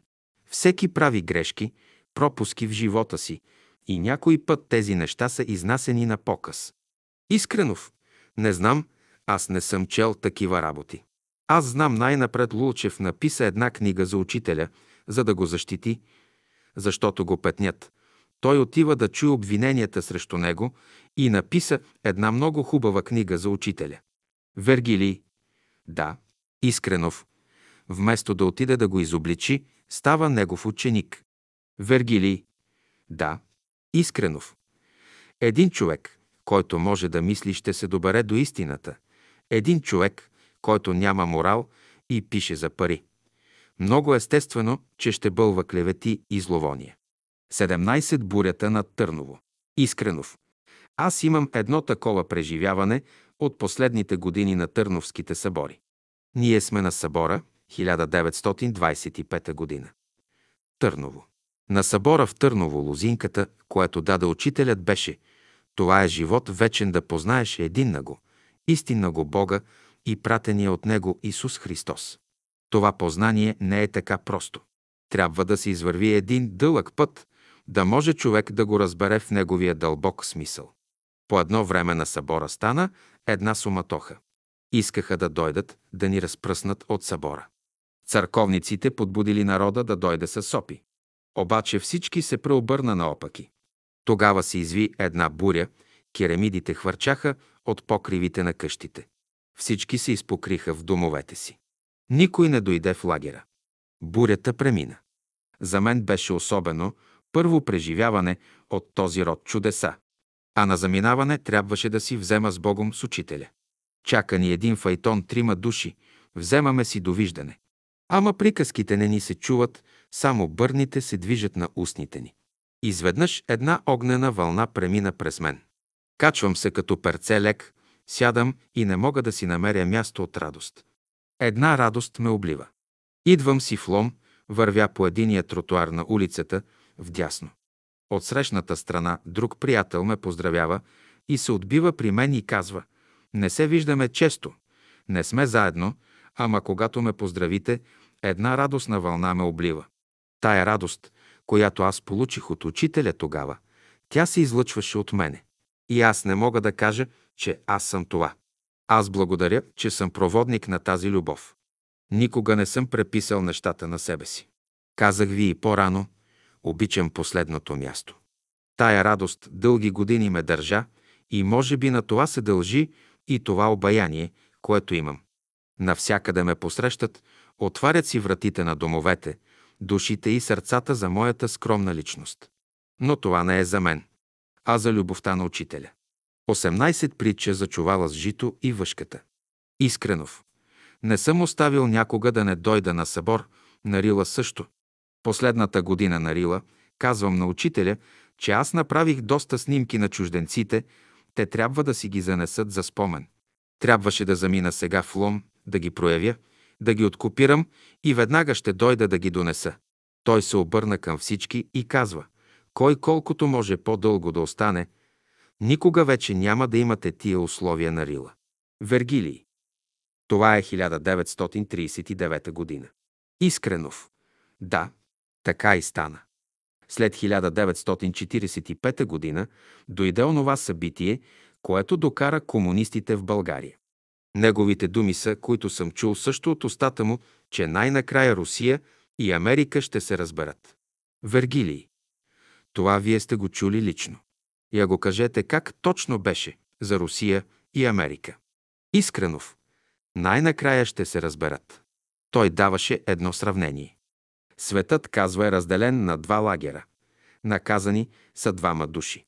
Единият е наказан да носи 100 кг жито на гърба си, а другия да носи една въшка. Човекът с чувала пъшка под тая тежест. Всеки го пита, какво носиш? Жито мога ли да взема малко? Може всеки взема по-малко и го посява в земята. Чувалът се намалява, а житото се увеличава. Другият го питат, какво носиш, бе? Въшка никой не иска въшка. Въшката една ходи, 200 води. Какво ще стане един ден с въшката, т.е. човека с въшката и оня с чувала? Ще си заменят жито за въшки. Едните ще посадят житото и ще го вършеят и сложат в чувалите, а другите ще се справят с въшките. Защото сега са си разменили местата и не могат да се справят с чувалите и въшката. Така накрая, казва Русия и Америка, ще се разберат. И когато аз бях на времето в Европа, аз заминах в Германия по времето на Шмидт и Вили Бранд. След това дойде другото правителство на Кол, в което главна роля играеше Штраус, най-големия привърженик на студената война, който винаги е готов да натисне копчето и да хвъркне Вселената във въздуха. И аз се питах лично. Учителят каза, и той ми каза, че най-накрая Русия и Америка ще се разберат. Може ли учителят да сбърка, когато всичко е казал така? Какво е станало? Личеше, че света отива на катастрофа. Изведнъж стана чудото. И всеки го признава, че е чудо. Всеки каза, неочаквано, нечувано, необяснимо, чудеса за земята и за света. Вергилий. Учителят дава примера така, за невидимия свят е много лесно да промени съдбините на света. Ще вземе този, който е ръководител на държавата, ще вкарва друг дух в неговото тяло и той взима коренно противоположни решения. Искренов. Точно така. След това учителят казва така. Да кажем, че когато станаха войните, когато бушуваха. Казвате, дали Господ няма сила да спре това нещо. Разбира се, че има сила. Но представете си, той ще преспи човечеството. Обаче, като се събуди, ще почне оттам, докъдето е дошло. Вергилий. Значи трябва да се премине този етап. Искренов. Закон на развитие. Вергилий. Да. Искренов. Нали човечеството трябва да премине през страдание, през опита. Тук изтока и запада правиха опит и накрая Берлинската стена падна 1989 година и комунистическата империя на Съветския съюз рухна. Остана само Русия в нейните стари граници. 19 французи и италианци. Вергилий, да ни кажете нещо за френската група. Искренов. Чул съм да казват, имаше там професори, художници. Вергилий от французите. Искренов. Да. Един се изрази така. Когато бяхме студенти, ние бяхме идеалисти. Като влязохме в живота, станахме материалисти. Сега, когато намерихме учителя, отново сме идеалисти. Едно хубаво сравнение, нали? Вергилий. Да. Искренов. Или както казват, да си на 20 години пък да не си комунист, загубен човек си. Ама да си на 30 години и да си комунист, пак си загубен. Вергилий, пак си загубен. Така. А за Михаил Иванов? Искренов. Михаил Иванов, имам с него преживелица. Вергилий. Каква преживелица? Искренов. Ами той беше един особен така, с особено самочувствие. На мусала бяхме и хижата не можеше да ни побере. Голяма част от нашите хора спяха на открито. Аз бях също така се проспал на открито и призори пристига една група и до мен на няколко крачки ляга един със сетре. Няма пълто, няма раница, цел се натъпка и зъзне. Аз ставам и му мятам моето одеяло върху него и под одеялото един глас се чува «Бог да те благослови». Това беше Михаил Иванов. Във Франция, когато той замина една красива ломченка, художничка ми писа едно писмо, страшно писмо против изгрева. Михаил какво очи имал, какви в астрала имали деца, побъркала се жената. Вергилий от него. Искренов. Не знам от какво е. Вергилий. Ама тя от Франция пише. Искренов. Да. И ми пише писмо и за изгрева пише толкова лошо. Тя ме познаваше в лом, ама аз не съм я занимавал на духовна почва. Симпатизираше, идваше така на книжарницата. Не съм се задълбочил в нея, но като получих това писмо, писах на Михаил да внимава какво прави, защото разрушава изгрева. Не е приятно такова нещо. Е, такива отношения съм имал с две случки с Михаил. Вергилий, а след като си замина учителят. Защо се развалиха отношенията между Михаил и нашите приятели тук в София? Вие не сте в течение. Искренов. Говорил съм на брат Боян, какво писмо съм получил от Михаил, щото нали да се помогне на тая работа. Но какво е самият Михаил, как е работил там във Франция? Това е друга работа. Знам, че Бертоли също така замина за Франция, ама не са се споразумели. Сега Михаил е много хитър, Бертоли вярно е ученик, брат. Но за мен италианците няма да се освободят от своето суеверие. Те си остават с чудото със суеверието. Какво е религията днеска? Те не са разбрали християнството. Бертоли бе един голям майстор мозайкаджия, верующ, брат, обаче аз с него на духовна тема не мога да говоря. Италианска черта – ограничени са. Така са построени. Суеверието вътре все си остава от тях. Една следа е оставило. Не забравяйте едно нещо. Италианците не са имали своя култура, те не са имали нищо свое, освен римляните, с изключение на военното си насилие. Всичко друго са се кичили с чужд блясък. Това на ертрурите. Всичко е труско. След Тецит те не са могли да дадат историк равен на неговия ранг, дори когато стават християнски народ, по времето на Константин Велики. Това е пето римско век вече. Те си остават със старата суеверна вяра. Искам да допълня още едно нещо, даже и при Ренесанса Рим копира етруски образци. Всичко е етруско. Рим, вечният град, е основан от Ромула, който е етруски, но отцепен от тях и латинизиран. Това изнася един германски археолог, професор, който 10 години изследва етруската история на самото място в Италия с помощта на италиански свои колеги. Вергилий. А етрусите откъде са дошли? А те откъде са дошли? Искренов. Това е много загадъчна и интересна работа, защото нашия Раковски е гениален. Раковски казва, пелазгите станали ертрури, ертрурите лирийци и македонци, а македонците – българи. Значи българите се свързват с етруското начало. Това е една много заплетена работа, обаче много интересна. Вергилий. Да. Искренов. И криво разбрана. Ще говорим друг път за нея. 20 от цепниците. Искренов. Елиезер Коен, еврейн, но той много ми симпатизираше. Когато идвам в София, винаги ме кани на обед. Казва, Васко, съжалявам, интелигентен човек си, а пък нямаш ценз, значи, щом нямаш ценз, щом нямаш звание, не си човек. А аз бях третокласник. Много ми симпатизираше и по-късно, след като дойде 9 септември 1944 г., той се беше оженил за една Мариана, латвийка. Идвам аз в София и той отдалеч ми казва, Васко, ако си дановист, нямам работа с тебе. Няма да остане нищо от голямото приятелство. Викам, Елиезер, аз не съм бил никога дановист, за да не ставам дановист днес. А пък ти ако си бил дановист и сега си станал друг, това е друга работа. По този начин той млъкна и ме остави на мира. Вергилий, защо той се преобърна срещу братството? Искренов. Това не можах да разбера.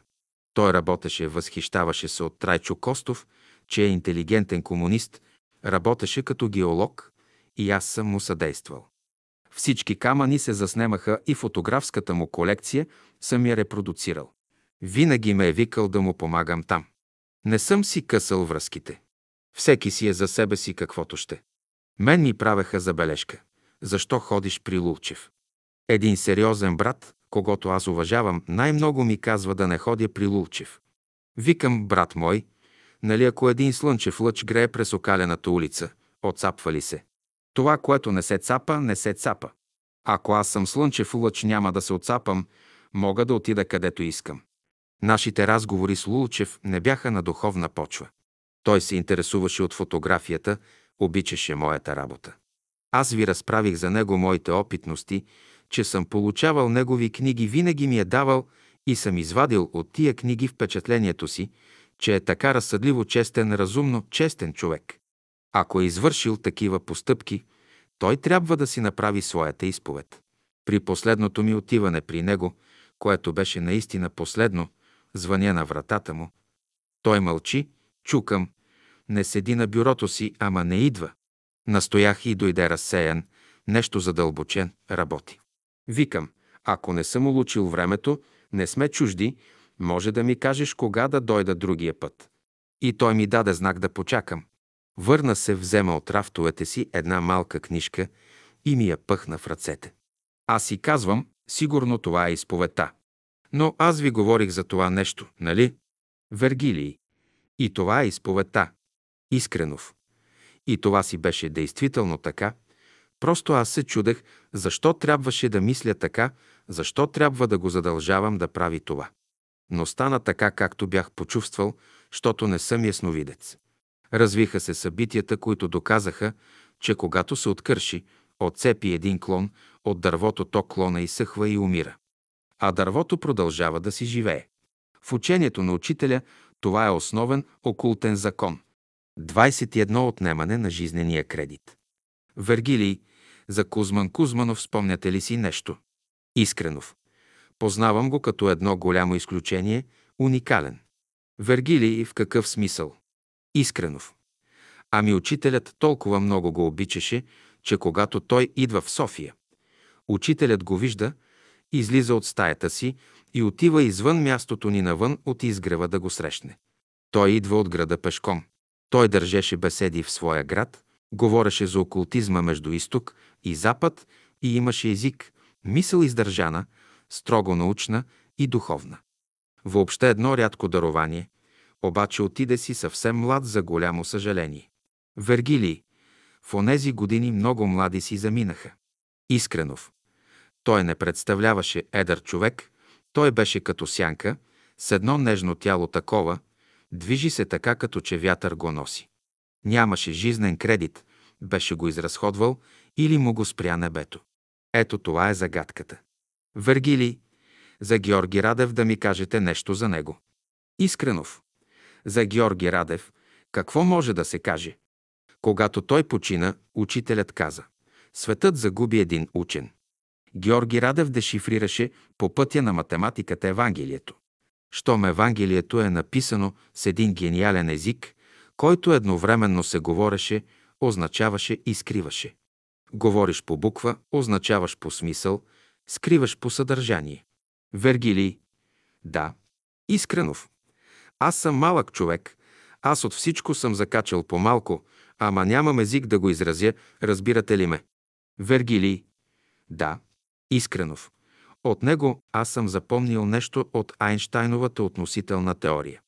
Тя ми помогна много да разбера какво е материя, какво е дух, превръщане на елементите и така нататък. Вергилий, това сте разбрали от него, какво е материя и какво е дух. Искренов. Ами неделимата частичка на материята беше атома, 2 милиона част от милиметъра. И науката казваше, че превръщането на елементите ще си остане само като блян за химиците. Обаче след откритието на радия от двойката Пиер и Мария Кюри, този блян стана научна действителност. В Англия направиха експеримент. Обърнаха въглена в злато, това, което беше мечта на химиците, обаче за голямо съжаление на световните спекуланти не можа да се използва това откритие, защото масрафа, който се прави, за да се получи златото е по голям от придобитата стойност на златото. Учените се интересуват от наука, а пък спекулантите и военните се интересуват от друго. Светът озря най-после да разбере, че по пътя на насилието има само зло и сега големите сили си подадоха ръка да сътрудничат. Нали? Вергилий. Вие щяхте да ми разкажете нещо за Георги Марков. Искренов. Да. В очите на съгражданите ни бе фанатик. Аз не знаех, че той е дановист, обаче всички хора в Лом го знаеха, а когато си идваше, той знаеха, че е вечен студент. Ходил е във Франция, запознал се е с френския астроном Камил Фламарион, занимаваше се с астрология и беше малко своенравен така някакси. Обичаше да командва. Нещо, което не беше приятно на приятелите и на моите съграждани. Като си идва в лом, всички го познават, че е дановист, защото носи дълга коса. Аз тогава бях книжар, гледа на витрината ми окултна литература, отбива се вътре, заговаряме се. Така се сприятели с мен, че винаги ме държеше под ръка. Ако ме пусне, виси във въздуха, като че ли е перце. Ходехме на лозе. Обаче аз му противоречах по някой път. Например, той казваше да си сверим часовниците, за да има хармония. Викам му, че мъртвото не може да прави хармония. Бяха такива дреболи, които минаваха леко така, само в обсега на разговорите, но беше в разбиранията, така да се каже, фанатик. И какво се случи с него? Да се върне назад в стария си живот неочаквано, да прояде месо, почна да живее по-старому. А уж вървеше в духовния живот толкова години. И легна на легло и за известно време се залежа. Лежа и си замина. Вергилий. А защо се отказа от вегетарианството? Кой го накара, кой беше изкусителят? Искренов. Не знам, аз не можах да говоря с него, защото тогава аз се бях пренесъл в София. Беше астролог. Занимаваше се с окултни науки. Да, занимаваше се с астрология усилено, винаги. И не знам защо се отклони, върна се назад, но си замина отведнъж. Какво му помогна астрологията? Нищо. Какво му помогна окултизма? Нищо. Защо напусна учението и учителя? Ето това е загадката. Отнем се жизнения кредит от небето. 22 откъде не са дошли българите. Вергилий, чувал съм, че учителят е казал, че школата на Орфей се е намирала в Маричините езера, горе срещу Мусала. Искренов. Да. Вергилий, знаеш ли нещо по този въпрос?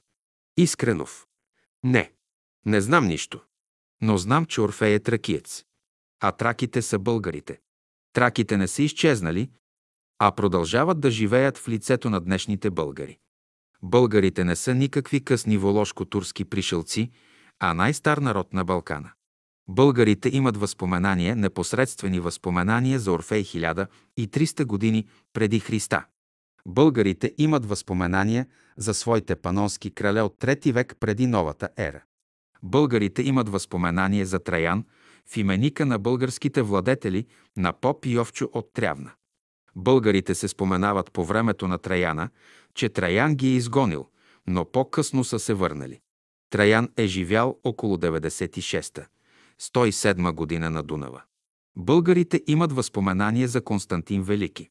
Единствено при българите Константин Велики се рисува на черковна икона като светец.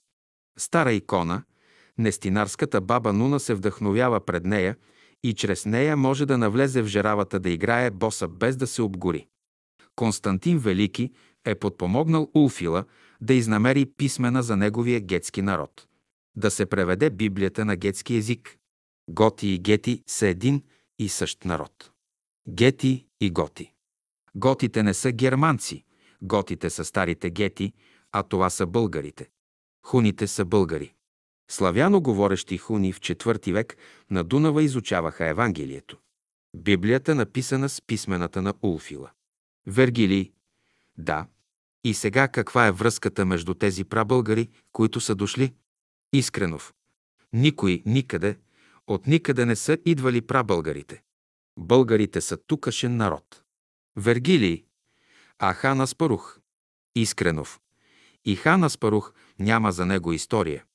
А Шефарик написа българската история върху сведения на Теофана и е поставил в устата на Теофана думи, които Теофан никога не е изричал.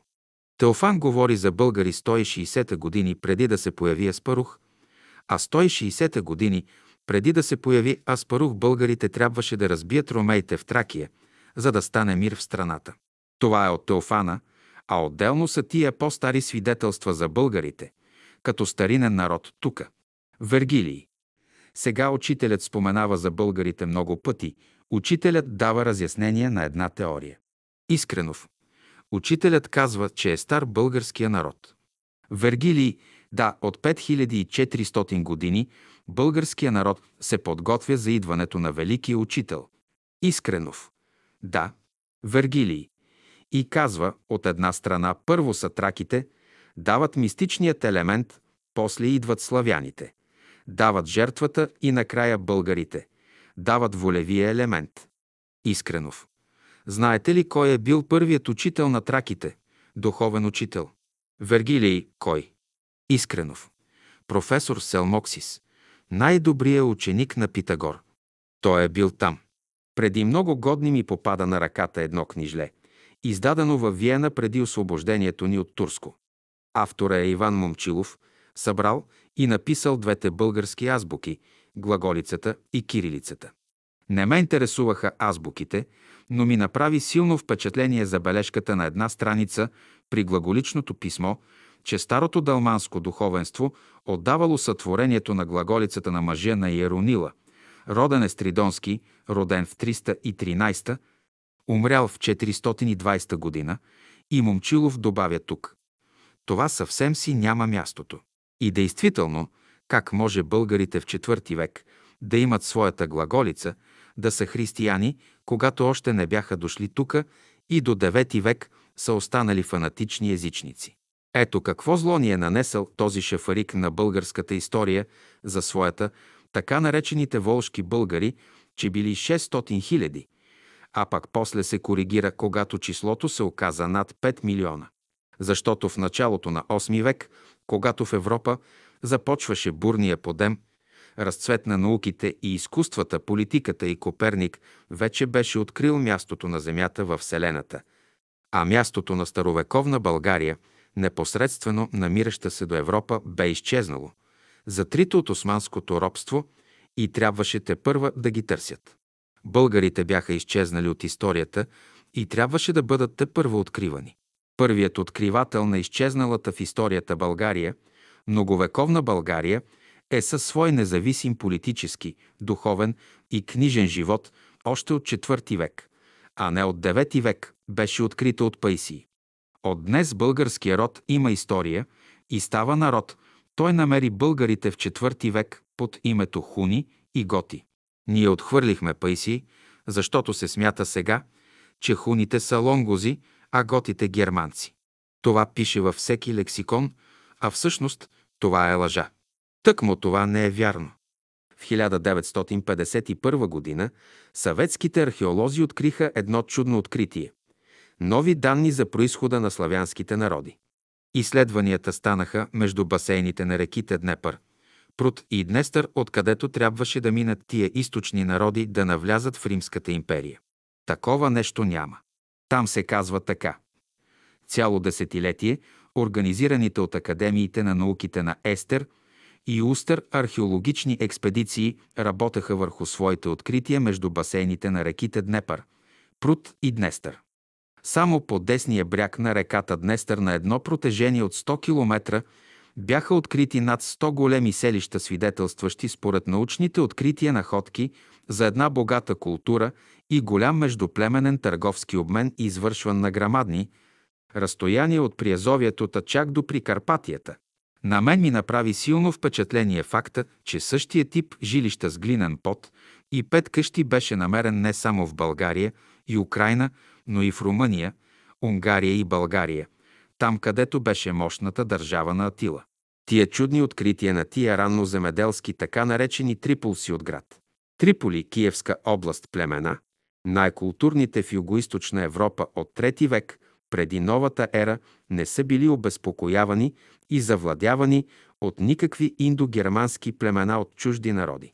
И не е намерена и най-малката следа от някои индогермански племена, които уж унищожили местната култура, защото тя сега с нова сила се разкрива вече от научните твърдения на буржуазната история за нахлуването на някакви индогермански племена, които уж унищожили местната култура и на нейно място основали своя собствена. Това е измислица.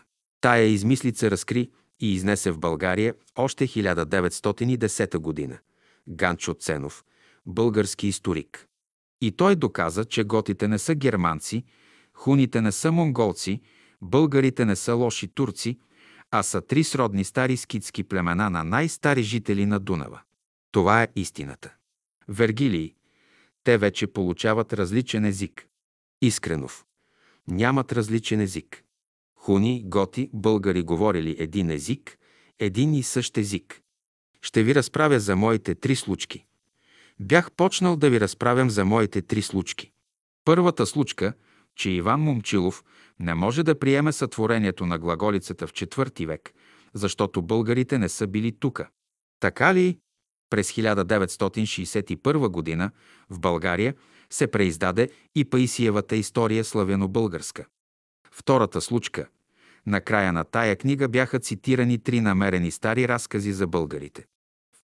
В единия от тях четем още по времето на Кубрата, когато българските владетели са киязе, а не тархани, или тюркски владетели владееха Илирия, Панония, Горна Мизия, включително Белград, преди да дойде Аспарух, Избягалите при далматинците поради религиозни несъгласия българи притежаваха всички църковни книги, написани с букви, които българите изоставиха след като си намериха кирилските, ясно, нали? Аспарух е вписан като шести княз в именика на рода Дуло. Пътувам от Шапхаузен за Штутгарт. Във вагона на моето купе виси едно списание Шоневелт, немско списание. Редакторът, собственик на списанието, написал една подробна статия за Югославия, в която споменава за една базилика на остров Крит в Адриатическия залив, че са я изградили в 480 г., т.е. 360 години преди Кирил и Методи, в която и до ден днешен християнската служба се извършва с глаголичното писмо. Вергилий, това какво означава? Искренов. Значи, ние имаме три случки. Момчилов с далманското духовенство, Пайси, разказа за археологичните находки и случая с базиликата на остров Крит. Ама това не са отделни случаи. Тези кардинални случаи нашия изследовател, който е написал вярната българска история, не ги е знаел, но той ги е допълнил с други. Тия други факти искам сега да ви ги прочета тук. В четвърти век се превежда за българите Библията. Константин Велики подпомага превеждането на Библията, а той е бил последовател на двамата себиянци, а самите себиянци поставиха Улфила за главен владика на Мизия. Подпомогнат от Константин Велики, той превежда Библията на гетски език. Вергилий. А това е езикът, на който говорят. Искренов. Ама това става в 306 337 година, а не по времето на Валенс, император от 645 година, когато Паисий намира българи в неговата империя. Под името Гети и Хуни християни със свой превод от Библията. Валенс изповядва готската вяра на Улфила, който живее 364-365 година. А в 306 337 година Константин Велики е общ император на цялата Римска империя. Въвежда християнската религия официално и подпомага Улфила да преведат Библията за неговия народ. Или, както казва и сам Георги Раковски за Константин Велики, че е българин. Георги Раковски е казал, че Константин Велики е българин, а ние го знаем за римски император, но той не живееше в Рим. Ама ние не четем нашата истинска история. А ние четем какво са писали средноевропейците, а каква представа имат за Балканския полуостров. Че най-напред е бил император на Римската империя, после на Византийската и на Турската. А българите официално от днешната история няма до 7 век. А българите разрушиха Римската империя, готите и хуните. Анастасий, библиотекарят, който е взел непосредствено участие в миналото за покръстването на българите от гърците, доказва, че не е имало никакво покръстване от гърците, а е имало спор между тях под чия зависимост да остане българската църква – под Византия или Рим. Анастасий, библиотекарят, показва българите в IV век, че са завладели двата епира – Тесалия, Дарадания и други дунавски области, че българите от IV век са стари християни и владеят двата епира чак до Гърция. В Солон българите в 610 година се бият в града на своите деди Скубър, който е един от синовете на Кобрат, първоначално заселил се в Панония. През 670-675 година вдигнал възстание срещу аварите и след това напуска и се заселва с хората си в Битулския край. През 688 година води сражение с Византийската империя. Това са кубаровите българи. Надписите около Мадарския конник сочат, че Кубер в Битулско е брат на хан Аспарух. Дошъл някой си Кирил от Кападокия. Той се меси, бърка с Улфила, щото от Кападокия е Улфила, а не е Кирил от Кападокия. Той е чул глас в Александрийския патриаршиски храм, който му казва «Иди в земята при българите да им дадеш закон». Нали той минава после Кипър, идва до Солун и там се натъква на гръцкия владика Йоан. Войната в Солун с българите се е водила не с гръцката армия, а с гръцкия владика Йоан. Не са били два народа, а са били две християнски секти. Този Кирил се натъква на Йоан. Йоан му казва, не отивай при българите, те са човекояци, ще те изядат. Обаче той намерил българите, написал им 38 знака, с които унищожил гръцки език и така нататък. Това са легенди, ама тия легенди не са само легенди. Трябва да се разчитат. Ама вижте какво, това е сериозна работа. Вие като чуете една дума от началото, когато аз ви казах, че се занимавам с историята на българите и може би ще си помислите, че аз на стари години съм се побъркал. Това не е плитка работа, ама това е много дълбока работа и ако вие се интересувате, елате ми друг път на спокойствие да си поговорим на една тема. Вергилий за славяните дошли в България. Искренов. Та тука пишат за славяните и ги разглеждат. И за траките книги има трилогия на славяни и траки и българи разпокъсано, ама ако ви покажа кои са били жителите, нали сега видяхте кои са били жителите? Руманизирани траки, италийци – имало азиатски преселници. Келтите и скитите са живеели тук, в днешните земи, около Дунава, защото според Херодот, Дунав, Истър извира от страната на келтите и след това тече през страната на Скития. Херодот е меродавен историк. Вергилий, приключваме за днеска, защото учителят на едно място казва Българското правителство трябва да даде награда на онзи, който напише история на българския народ, като помене за траките, от които днешните българи са наследили мистичния елемент за славяните, от които са получили тая жертвоготовност и за българите, от които получават волевият елемент. Учителят говори за прабългарите. Искренов. Да. Вергилий. И накрая сега, като се резюмира всичко, защото не може да се отрече сега този език, който ние говорим, че е славянски език. Искренов. Да, славянски език. Вергилий, тракийската култура съществува, славяните са били тука, българите също са били тука, волевият елемент го има. Учителят също го признава. Искренов.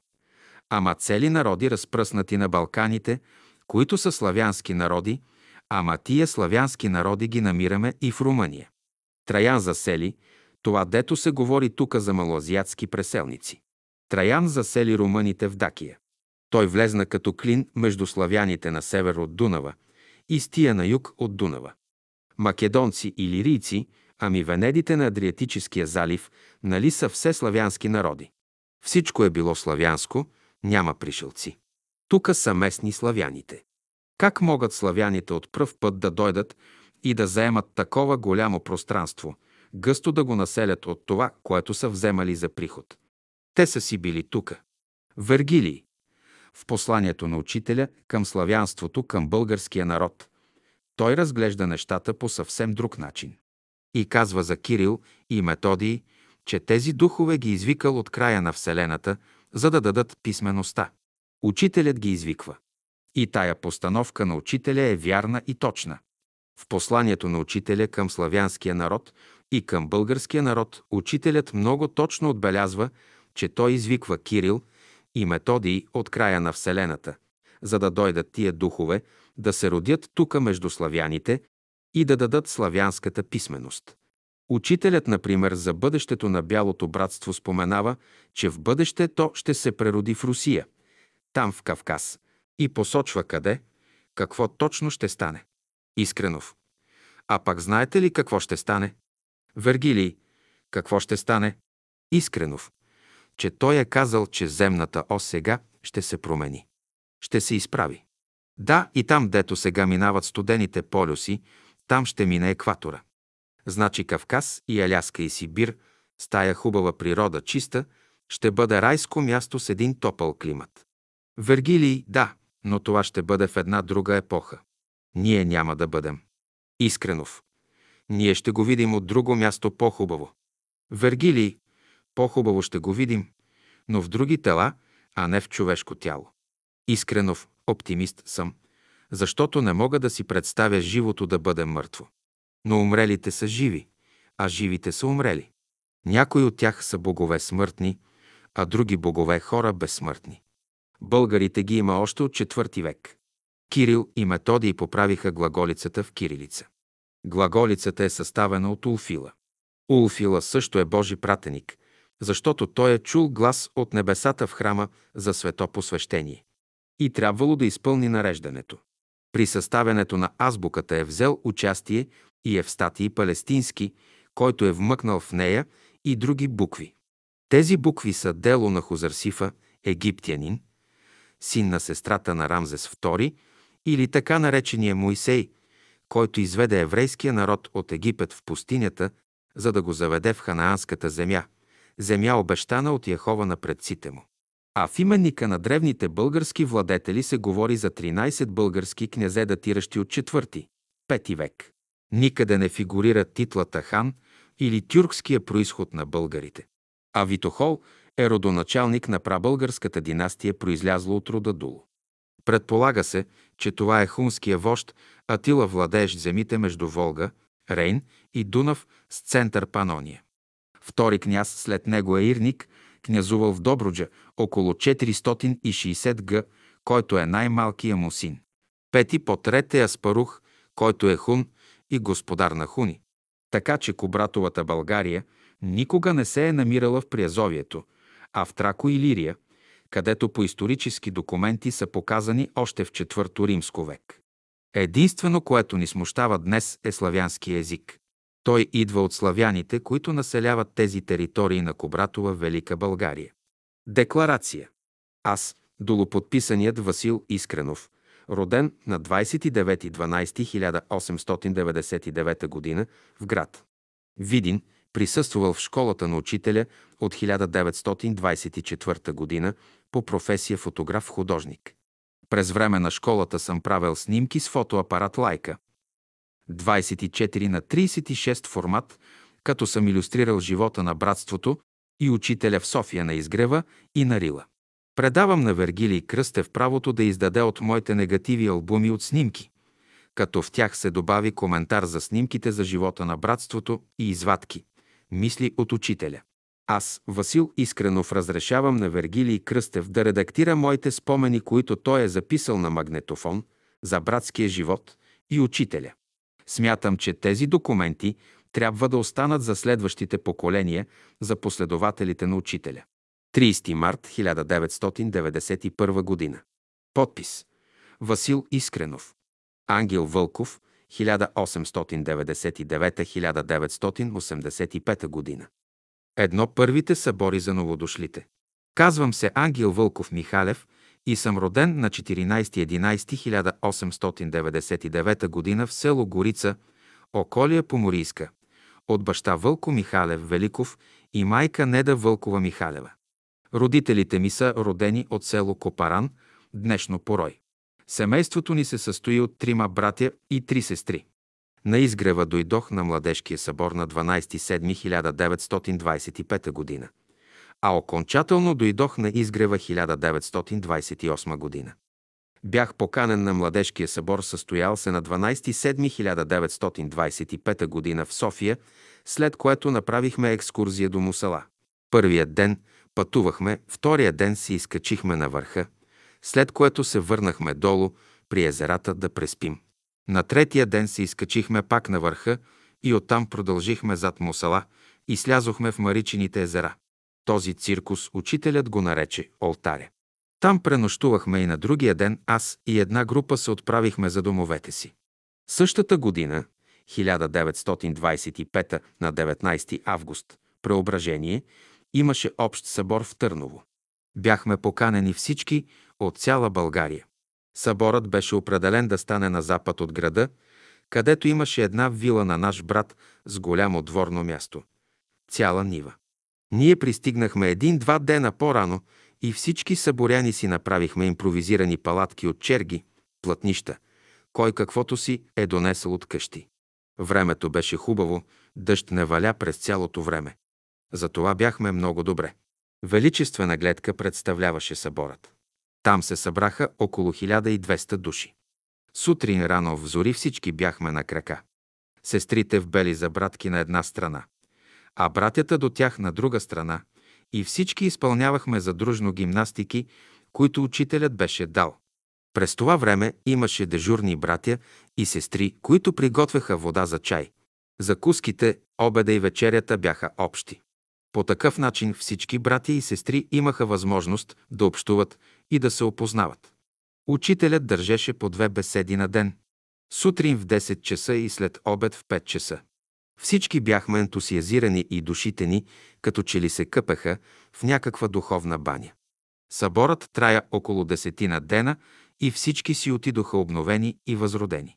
Две Пеню Киров, първият ученик. Имаше една сестра Мария Керемичиева, която беше шивачка. Тя ми разправяше как Пеню Киров от Бургас намерил учителя. Той бил с ясновидски способности и имал връзка със своят ръководител, който му се явявал в определени дни и му диктувал. Този ръководител бил ангел от някаква си ангелска иерархия. Един ден ангелът, който го ръководел, му казал «Иди във Варна на пристанището и ще видиш един човек». Но име и адрес не му е дал. Той изпълва поръчението на ангела и отива във Варна на пристанището. Там имало много хора и той се взирал да види някой човек, който да му обърне внимание. Най-после срещнал такъв. По едно време се глежда човек с дълга коса и брада, на гърдите на когото вижда написани думите. Аз съм този, който бях преди 2000 години. Когато се придвижил до човека, думите на гърдите му изчезнали. И така той се приближил до човека и вижда, че той е до 30 годишен, а това бил Петър Дънов. И така Пеню Киров направил първи връзката с учителя Дънов. А на мен лично брат Тодор Стоименов ми разправяше, че те трябвало двамата с Пеню Киров да ходят пеш от Бургас до Варна, за да се срещнат с учителя, за да присъстват на първия събор. Даже ми каза, че са пренощували по пътя в село Копаран, сега прекръстено в село Порой, спали са в една кръчма. А оттам е родена моята майка, това село го познавам, защото отстои на 5 км от нашето село Горица по Морийско. Така учителят прави първия контакт с Пеню Киров, а после с Тодор Стоименов, които и двамата са от Бургас. Учителят по име зове учениците си и те един след друг идват. Учителят е баща. Бащата е превод на една велика идея. Бог се превръща на баща и взема известно съотношение към нас. Три новите спартанци. На другата година, 1926 година, пак бяхме за Петровден, денят на учителя на Младежки събор в София. Учителят държа три дена беседи в салона на улица Оборище 14 и после пак имаше излет колективно до връх Мусала. Когато стигнахме на хижата, до старата дървена хижа времето беше дъждовно. Установихме се на бивак до първото езеро. Споменах, че още с пристигането ни започна да вали дъжд.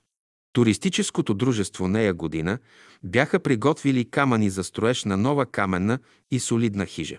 Те бяха поставени и наредени в правоъгълник. Те бяха един метър височина и половин метър дебелина към стотина на брой. Ние използвахме това положение, че вътре в този четириъгълник мястото беше празно и там запалихме огньове и така бяхме на завет. Който имаше по някое плътнище, туреше едната страна на плътнището на камъните, а другия край на плътнището се подпираше с две колчета и така се образуваше едно малко навещи и там се подслонявахме през нощта. Така се запазвахме от вятъра. А другите, които нямаха плътнища и навещета, бяха денонощно около огъня. И учителя беше там. С малките възможности, които имаха братята и сестрите, направиха на учителя едно малко легълце.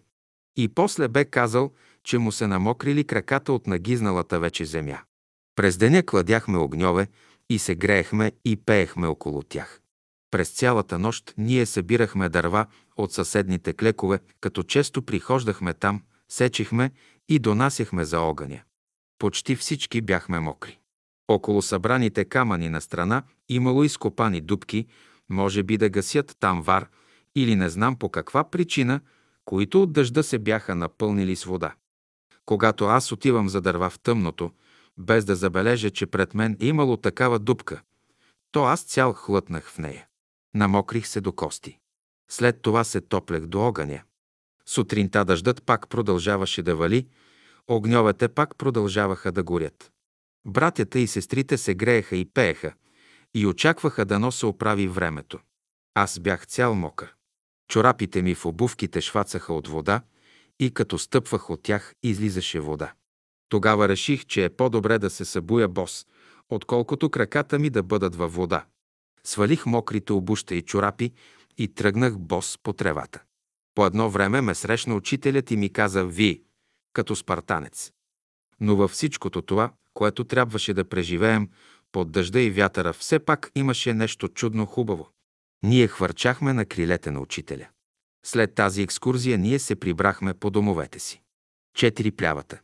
През 1926 г., поради това, че обществеността в Търново със своите подписи се обяви срещу съборите на учителя, то през 1926 г. Общия събор учителят го премести да стане в София. Тогава беше вече купено мястото на изгрева, но салона не беше още построен. Имаше братя майстори, които направиха на учителя една подвижна беседка, която преместиха сред полянката.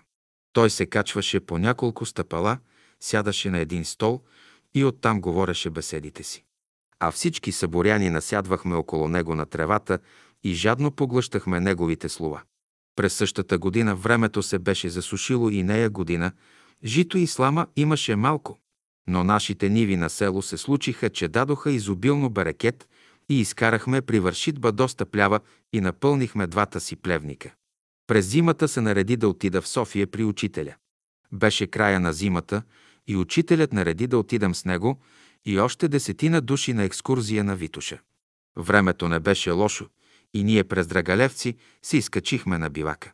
Там, на един завет, запалихме огън и сварихме чай.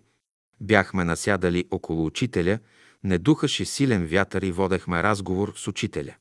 По едно време учителят каза на турски език «Замана самана сатара». Братята бяха все софиянци и едва ли е имало някой, който да знае турски език. Аз знаех не много, но тази поговорка я знаех, която преведена на български значи. Времето и плявата продава. През изминалото лято, както споменах, имаше голяма суша и хората не можаха да си набавят достатъчно плява за добитъка. А по нашите ниви имаше берекет и жито и плява. Като се върнах у дома, първо отидох да огледам плевниците, които бяха пълни с слама и плява. Пооправих ги, наместих и някоя и друга керамида и вече можеше да се чака края на зимата. А тя се оказа дълга и следващия месец селените идваха с коли да купуват плява от нас, за да изхранят гладния си добитък. Ние им продавахме сухота. Накрая един селянин подхвърли. Абе, чудна работа.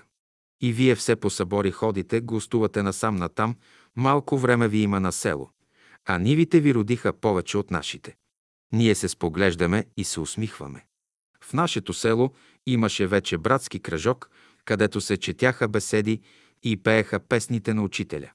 Повечето ни бяха роднини, но по-важното е, че на всички от групата нея година нивите дадоха преизобилно и жито, и плява, и слама. А за един селянин това нещо е по-голямо доказателство от някаква проповед, че Бог изсипва изобилието си на търсещите го, изповядващите го в дух и истина. Пет откритият лист. След смъртта на сестра ми на другата година, аз сам трябваше да отида на младежки събор на Петровден. Тогава имаше нареждане да не се пътува по железниците без открит лист. А такъв лист трябваше да се изкара от полицията от град Поморие, който бе околийски център и който отстои на 30 км от село. Ние нямахме тогава никакво превозно средство. Времето беше малко и имахме много работа на село. Затова не можех да отида в града, за да взема открит лист. А и не се знаеше дали ще ми дадат такъв открит лист. Затова тръгнах без открит лист, като взех един от стара дата, който ми се намираше. Тръгнах без открит лист, но с вяра. Отидох пеша до Айтос, който е на 30 км от село, и се качих на влака за София. Когато минаваха кондукторите да проверяват билетите, никой въобще от тях не поиска никому открит лист. Така до София минах благополучно. Един ден на изгрева до полянката имаше направена пейка във вид на елипса. Там бяха насядали братя и сестри с учителя и разговаряхме. Ето, че по едно време от към гората дойдоха няколко войника с пушки и искаха от присъстващите открити листове. Който имаше го показа, но един брат от търговище нямаше и те го забраха със себе си. След като разпитаха околните, не знам по каква причина, към мене не се задянаха за открит лист и така минах благополучно. Все едно, че не ме забелязаха. След това пак имаше ходене до Мусала с превозни средства, които наемахме от София. На връщане от Сапарева, баня бяхме се качили на една открита кола с учителя. Таман тръгнахме и от един полицейски пост ни спира полиция и искаше открити листове. Само аз нямах. Всички провериха, а аз като че ли не бях там. Нито ме забелязаха, нито ми поискаха открит лист. На връщане от София към село пак минах благополучно през няколко полицейски проверки. А преди да тръгна от село си казах, сега ще действам с вярата си. И не ми се случи нищо лошо. Шест дървеното столче. През 1927 година пак имахме общ събор през август на Преображение. Всички поканени бяхме дошли от цяла България на събор на изгрева. Над хиляда души. Направихме си палатки и кой каквото имаше с него се установи, така че се получи един голям лагер от над хиляда души.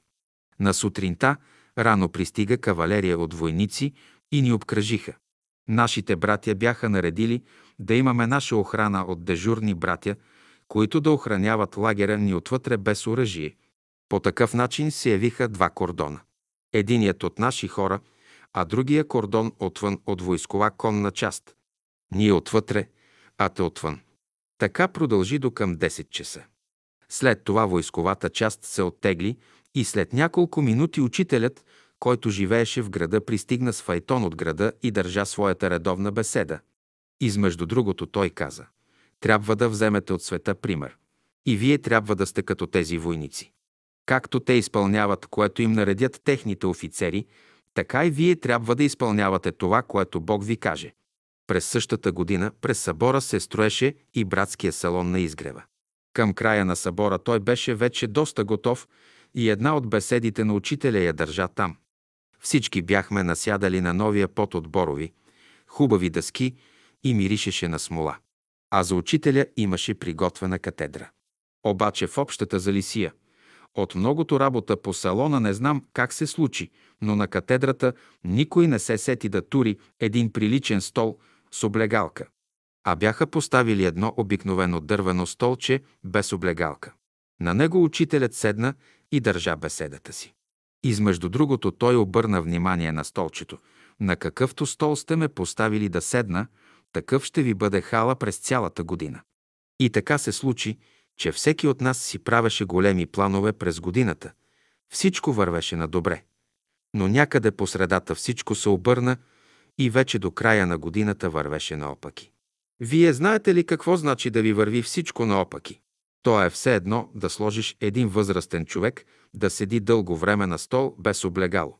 Ето, това го проверихме. Седем студ и спартански живот. Аз живеех и работех при баща си на село, понеже по това време имаше голяма економическа криза, имаше безработица. А пък професията, която бях придобил в 4 годишния техникум по електротехника във Варненския морски флот, нямаше къде да я практикувам. Но 1928 година, когато тръгнах за младежкия събор в София, твърдо реших да остана там и да си търся работа.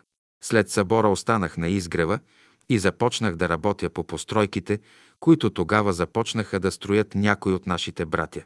Така карах известно време, но от време на време трябваше да отделям и друго време за братска работа. Нашите братя и сестри бяха всеки на работата си. Кой на държавна, кой на частна работа и нямаше кой да работи общата работа.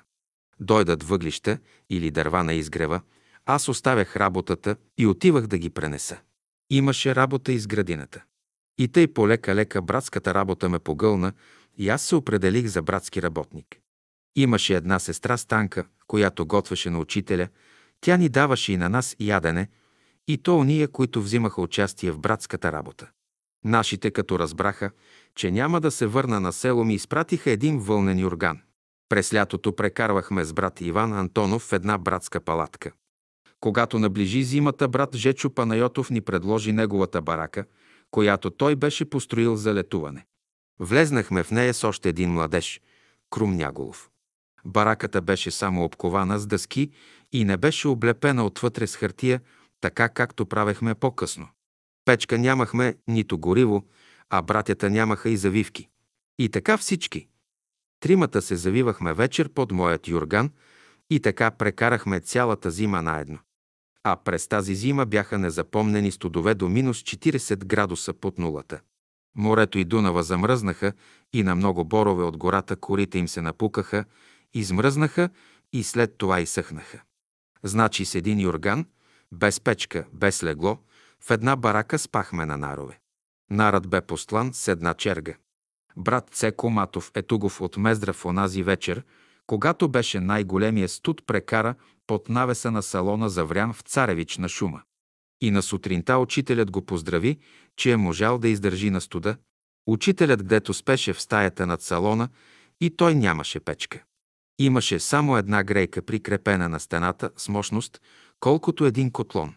А стаята беше голяма 5 на 6 метра, така че тя не можеше да се отоплява, така че и на учителя му беше студено. На другата година ми купиха една барака от една наша сестра, която преместиха до трапезарията при салона отвън. И така прекарах зимата без печка. На третата година учителят дойде и ми каза да си туря печка. Но аз му казах, че пак ще карам без печка. На четвъртата година дойде и брат Ради да живее при мен в братската градина. И тогава турихме печка в бараката. Тия години и учителят горе, където спеше в малката стайчка над салона, и той нямаше печка. Имаше една малка електрическа грейка, предполагам от 800 вата, поставена на стената, колкото да си стопли ръцете на нея. А пък сестра Магдалина и тя нямаше квартира. И тя спеше под навеса на гредите. Качваше се с стълбичка горе, беше поставила дъски върху гредите и върху тези дъски тя сложи една пружина и там нощуваше през цялата зима. Брат Цеко продължаваше да пренощува в царевичната шума. Накрая учителят в една беседа завърши с думите «Ученикът живее спартански живот. Здрав дух в здраво тяло». И това го проверихме. Оживяхме в студените зими. Осем кредиторите. Отгоре и отдолу. През лятото под същия сайвант брат Стойко Цуцорков правеше гардероб на учителя. Измежду другото и аз му помагах. По едно време той ми се скара нещо в работата. Не видях откъде набързо пристигна учителят, вероятно слязал от стаята си и ме защити, като каза. А, Ангел е малко майстор. Той е единствения на изгрева, който не си е сменявал името. А по-късно в една беседа учителят каза така. Хората като сгрешат, като заборчлеят си сменяват имената, за да не ги открият техните кредитори. Това е за земята. Но и онези, които слизат от невидимия свят, като се облекат в човешка плът, също се скрият от своите кредитори в невидимия свят, че дори носят и други имена, поставени от онези, които ги раждат. А геройство е да си носиш името отгоре и да те кръстят със същото име. Тогава ще отговаряш и пред едните кредитори на небето, както и пред другите кредитори на земята. И тогава трябва да изплатиш задълженията си до грош. Иначе ще дойде и ще играе тоягата. Така и стана. Не бях си сменил името, дойдох на земята, дойдох на изгрева и дойде време да плащам и на едните, и на другите кредитори. А как това стана, ще разберете по-късно. Девет обсебване. След като завърших морското училище във Варна и се прибрах на село, там вече се провеждаха събрания на Бялото братство. И аз започнах вкъщи да чета от беседите и под тяхното влияние станах вегетарианец и въздържател. А към края на 1922 година започнах редовно да посещавам събранията. Нашето цяло семейство беше включено в братството. През 1924 година моята по-малка сестра Анка, която е родена непосредствено след мене, пожела да я заведе баща ми в Бургас да кара курсове за шивачка. След две-три месеца един ден, както си била в клас, тя нещо изпищяла и от този момент някакъв дух я обсебил и тя вече не бе на себе си. Съобщиха ни веднага и ние с брат ми Горан впрегнахме каруцата и отидохме, че я взехме. Тя от къщи и от двора навън не излизаше. Но така тя беше се прикрепила към мене, че аз където мръднех и тя все по мене вървеше. Това почна да ме затормозява много и аз един ден, както си седяхме двама при огнището, като не знаех още методите на учителя, реших да си послужа с една формула от Христа, която бях чел от Евангелието. Обърнах се към нея и рекох, в името на Господа Исуса Христа заповядвам ти да излезеш от нея. А сестра ми се кокори към мене, отвори уста и с мъжки глас произнесе «В тебе ли искаш да дойда?» Аз се оплаших и не посмях да го задявам този дух, който бе обсебил сестра ми. През 1925 г. на 19 8 имаше събор от цяла България на Бялото братство в Велико Търново. Там отидохме и ние цялото семейство. Беше и сестра ми. Тя вървеше все така с мене. В една от беседите учителят измежду другото каза. Една сестра гледа през прозореца на брата си. И за миг ме погледна. Разбрах, че се отнася за мене. После последния ден, беше събота, учителят каза. Тази година много братя и сестри ще си заминат за другия свят. Ще ги пратим мисионери в България. След като се върнахме от събора, след някой и друг месец сестра ми почина. И действително в това число на бъдещите мисионери влезе и моята сестра. А как ще стане това? Тук вече думата има учителят. Десет тръбата. До 1928 година. Учителят държеше беседите си в града на улица Оборище 14. Още предната година той се беше преместил да живее на изгрева. Но когато окончателно остана на изгрева, Той нареди беседите в новия салон да стават в 5 часа сутринта. На изгрева нямаше още много наши братя и сестри, а бяха мълцина. Но колкото и да бяха, те не бяха свикнали да стават толкова рано. Затова аз ставах преди 5 часа и с една военна тръба свирех, да ги събуждам, когато имаше беседи. В морското училище аз бях тръбач на ротата. А да знаете, само моряците имат най-малко 15-20 позивни с тръбата. За ставане, за закуска, за обяд, за вечеря, за тревога, за пожар, за бой, за отбой и какви ли не още. Аз им бях избрал и с тръбата свирих позивна заставане. Събуждах ги и те отиваха на беседа, а другите идваха от града пеша. Когато започна зимата, трябваше да се пали печка за беседа и аз трябваше да я паля още в 12 часа през нощта, за да може до 5 часа салонът да се затопли. Печката беше пернишки тип, не много горлива, много пушеше и аз не бях опитен в паленето й. Първите вечери, когато трябваше да я паля, учителят ставаше от леглото си и по долни дрехи, наметнат с дългото си пълто, идваше при мен и заедно я зареждахме и палехме, докато свикне. Научих се да я паля с горно горене и като се разгори, салонът се затопляше. От време на време ставах, прихождах в салона, за да видя какво става с печката. През тези нощи нямаше никакво спане, а само будуване. Отначало, като им свирех с тръбата, мнозина се мръщеха, но като влизаха в затопления салон, се усмихваха и ме тупаха по рамото. Брат, прощаваме ти за тръбата.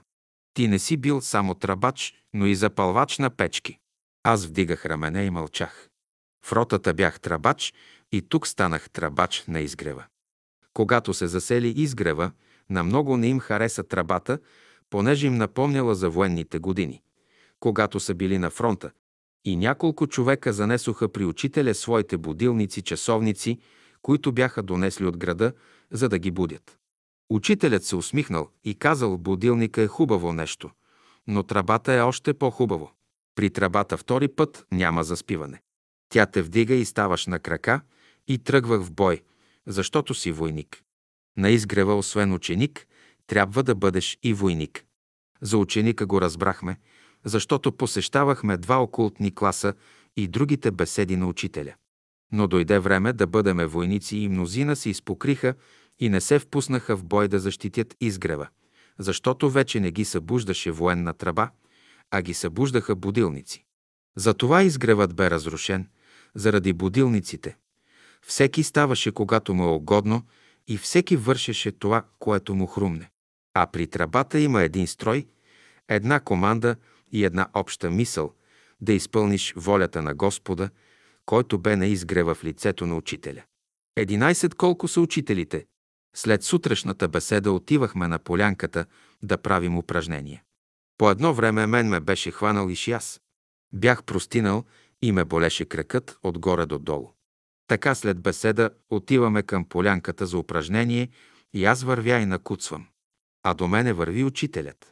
Обръща се и ми казва, Ангеле, един бомбелия те е яхнал. А аз куцам, боли ме и имам усещане, че нося някого на гърбът си. После отидох при учителя да питам какво да правя, че да го сваля този бомбелия от гърбът си. Той ми нареди да си слагам краката в топла вода и да налагам кракът си с топли компреси, за да може да се затопли крака. След няколко дена успях да смъкна бомбелията от себе си. Друг път пак отиваме на полянката за упражнение и аз бях вече в самия кръг и в мене се зароди мисълта, че там в едно място в Евангелието е казано, че не е по-голям ученикът от учителя си и че е достатъчно да бъде ученикът като учителят си. И в момента тази мисъл силно ме занимава. Аз продължавам да мисля, че на Земята един обикновен учител, завършил гимназия и университет, учи малките деца. След време те порасват, свършват гимназия и продължават в университета. Идва момент и те надминават учителят си от школото. И тамана размишлявам върху този въпрос, а учителят е на 2-3 метра в страни от мен и ми отговаря на мисълта, без да го питам със следните думи. Да, така е на физическия свят с тукашните учители, че ученик може да надмине и учителя си, но в духовния свят не е така. Когато ученик стигне до учителя си, той е отишъл вече много напред.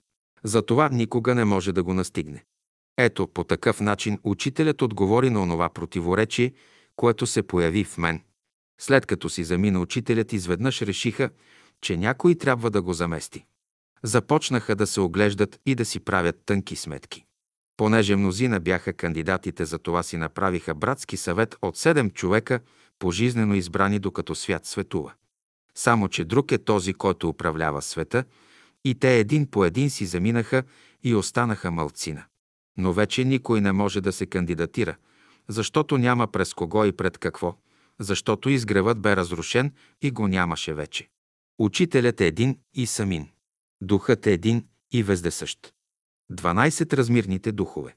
Имаше една сестра Тодора Йорданова Станчева, която беше братска работничка, с която работехме заедно. Беше малко нервничка и от време на време си упражняваше нервите върху мене. От известно време тя имаше лошо отношение с мен и аз гледах да я понасям без да реагирам. Но тя доста го прекали и аз реших да отнеса въпроса до учителя. Един ден в градината, в която работех, излизам от лозето навън и в това време учителят пристъпва към мен. Аз мислих, че този въпрос трябва да го отнеса до него.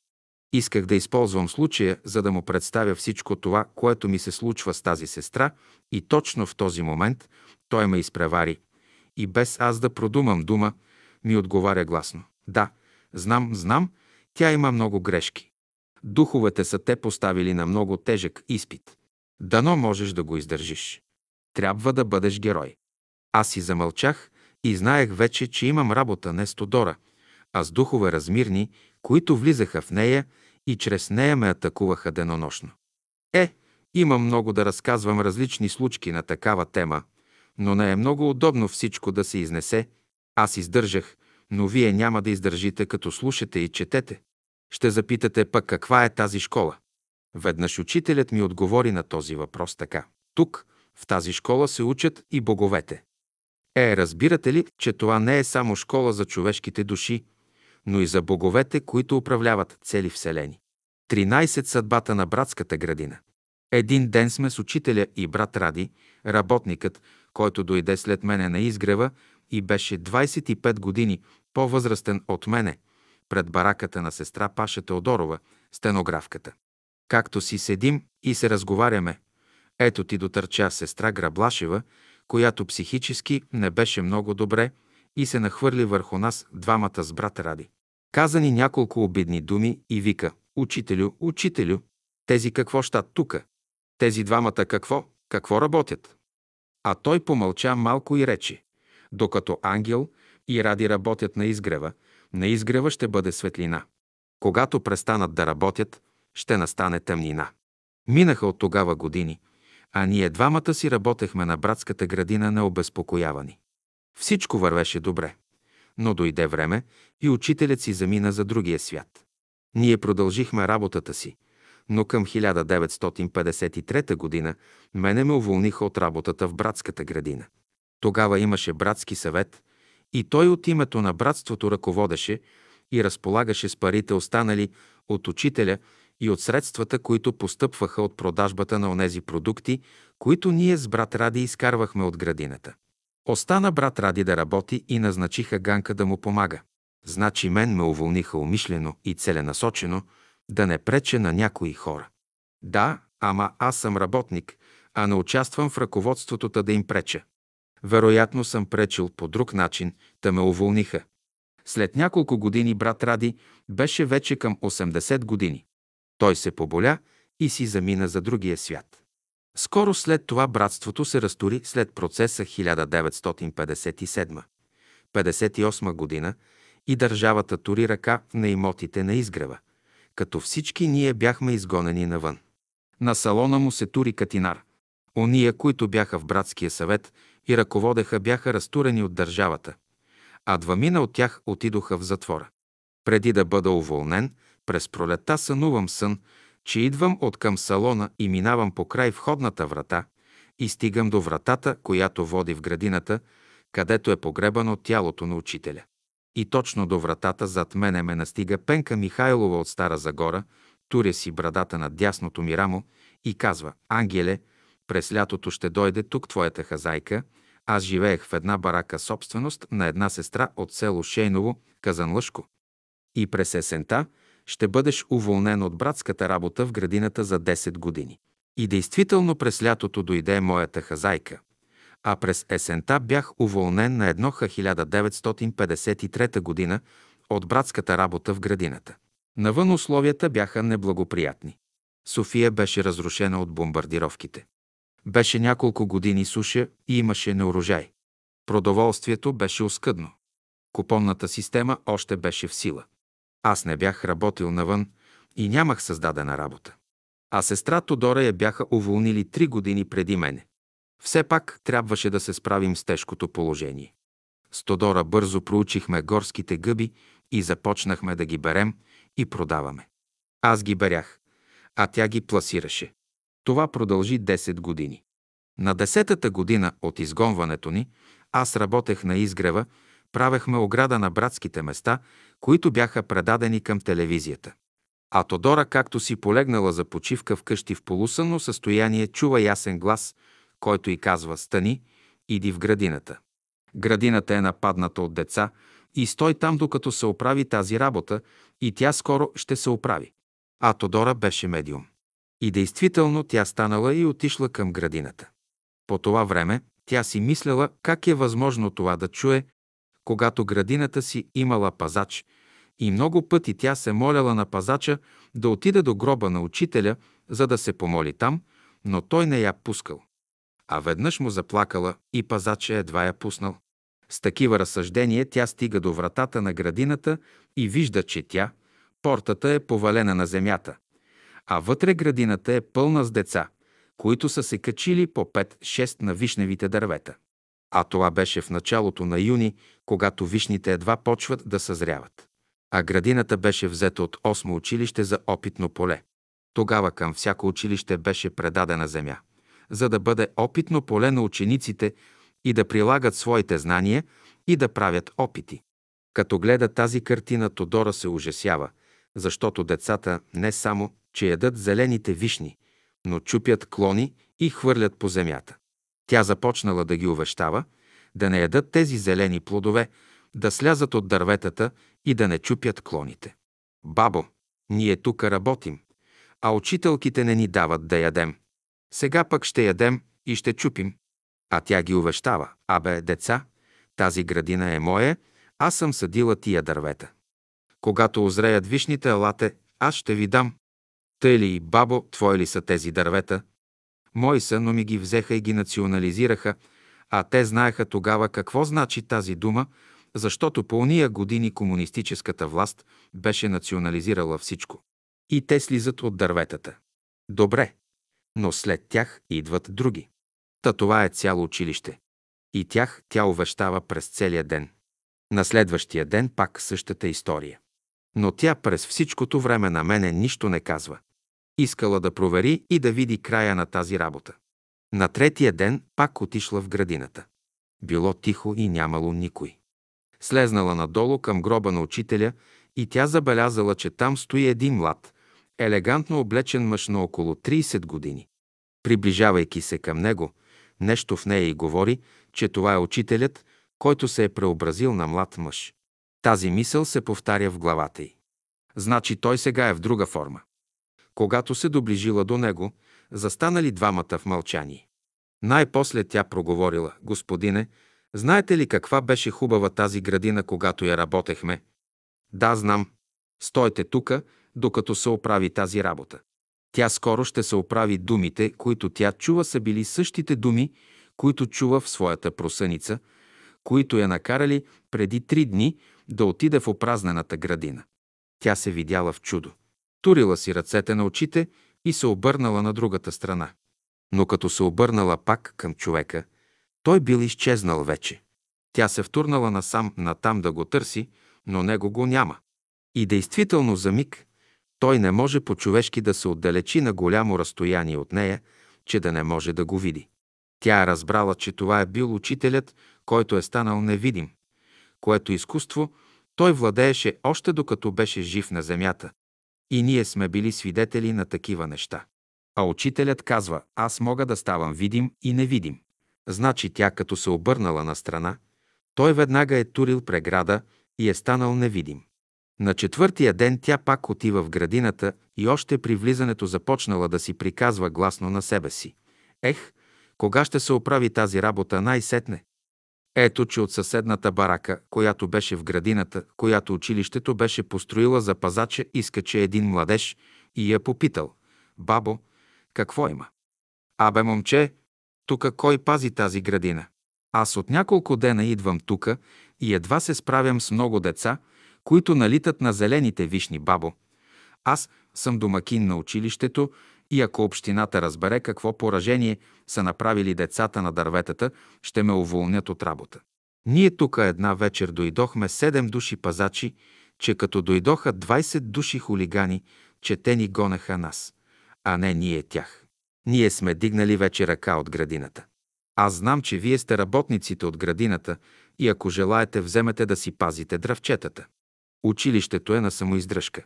Заплата не можем да ви дадем. Ще се ползвате от плодовете и колкото сухи дървета има.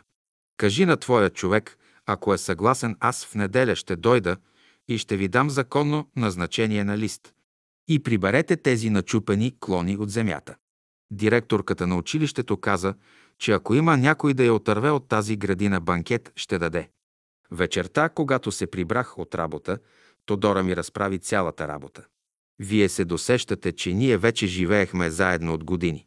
Значи ни канят на работа в градината, но без заплата. Тогава си спомних за онзи сън, който излезе наяве, че съм уволнен за 10 години от братската градина. А това време съвпадаше с новото назначение. Значи учителят пак ни вика на работа. Ето защо приехме работата при всички условия и вече работим тук. Наистина в неделята домакина на училището пристигна и ни донесе заповед за назначение. Отначало имахме големи неприятности с хулиганите, които постоянно налитаха.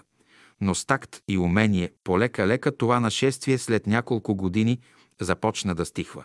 Цялата градина беше добила вид на безстопанствен имот. Непрекъснато идваха момчета и момичета от училището. Носеха кошници, за да берат вишни. Минаваха войници на групи и те налитаха. И от сутрин до вечер ние трябваше да отстояваме на тази напаст. Това продължи три години, докато ги отвикнем. И сега имаме неприятности, но вече много по-малко. Допреди да влезем ние отново в градината, никой от нашите хора от братството не можеше да стъпи в градината. Там имаше будка с пазач и катинар на вратата, и тя се пазеше и зима и лете, никой да не ходи на гроба на учителя за поклонение. Когато ние влязохме в градината, започнаха полека-лека да идват нашите хора на поклонение. Имаше свободен достъп до нея. Започнаха да идват непрекъснато през целия ден. През лятото дори съм ги броил, на ден минаваха по 70 души. И така се изпълни думата на учителя, че докато работят ангел и ради, на изгрева ще бъде светлина. А като престанат да работят, ще настане тъмнина. И така стана. Но стана и нещо друго. Братският съвет мен ме изгони, а държавата в лицето на директора на училището върнаха мен и Тодора на работа в братската градина. Върнаха работниците на учителя. Но не върнаха братския съвет и членовете му, които ни бяха уволнили. Сега има братска градина, която работим, има свободен достъп до гроба на учителя, но има разтурен братски съвет и него никъде го няма. Пулките са за вас. Значи сега, когато учителят отново ме викна да работя в градината, пак се отвори един прозорец на хората, които имат отношение към учителя. Създаде се условие за развиделяване. Когато ние влезнахме и поехме работата, всичко беше занемарено. Мястото на учителя беше обрасло с висока трева до над пояса. Вътре лежеше едно черно куче.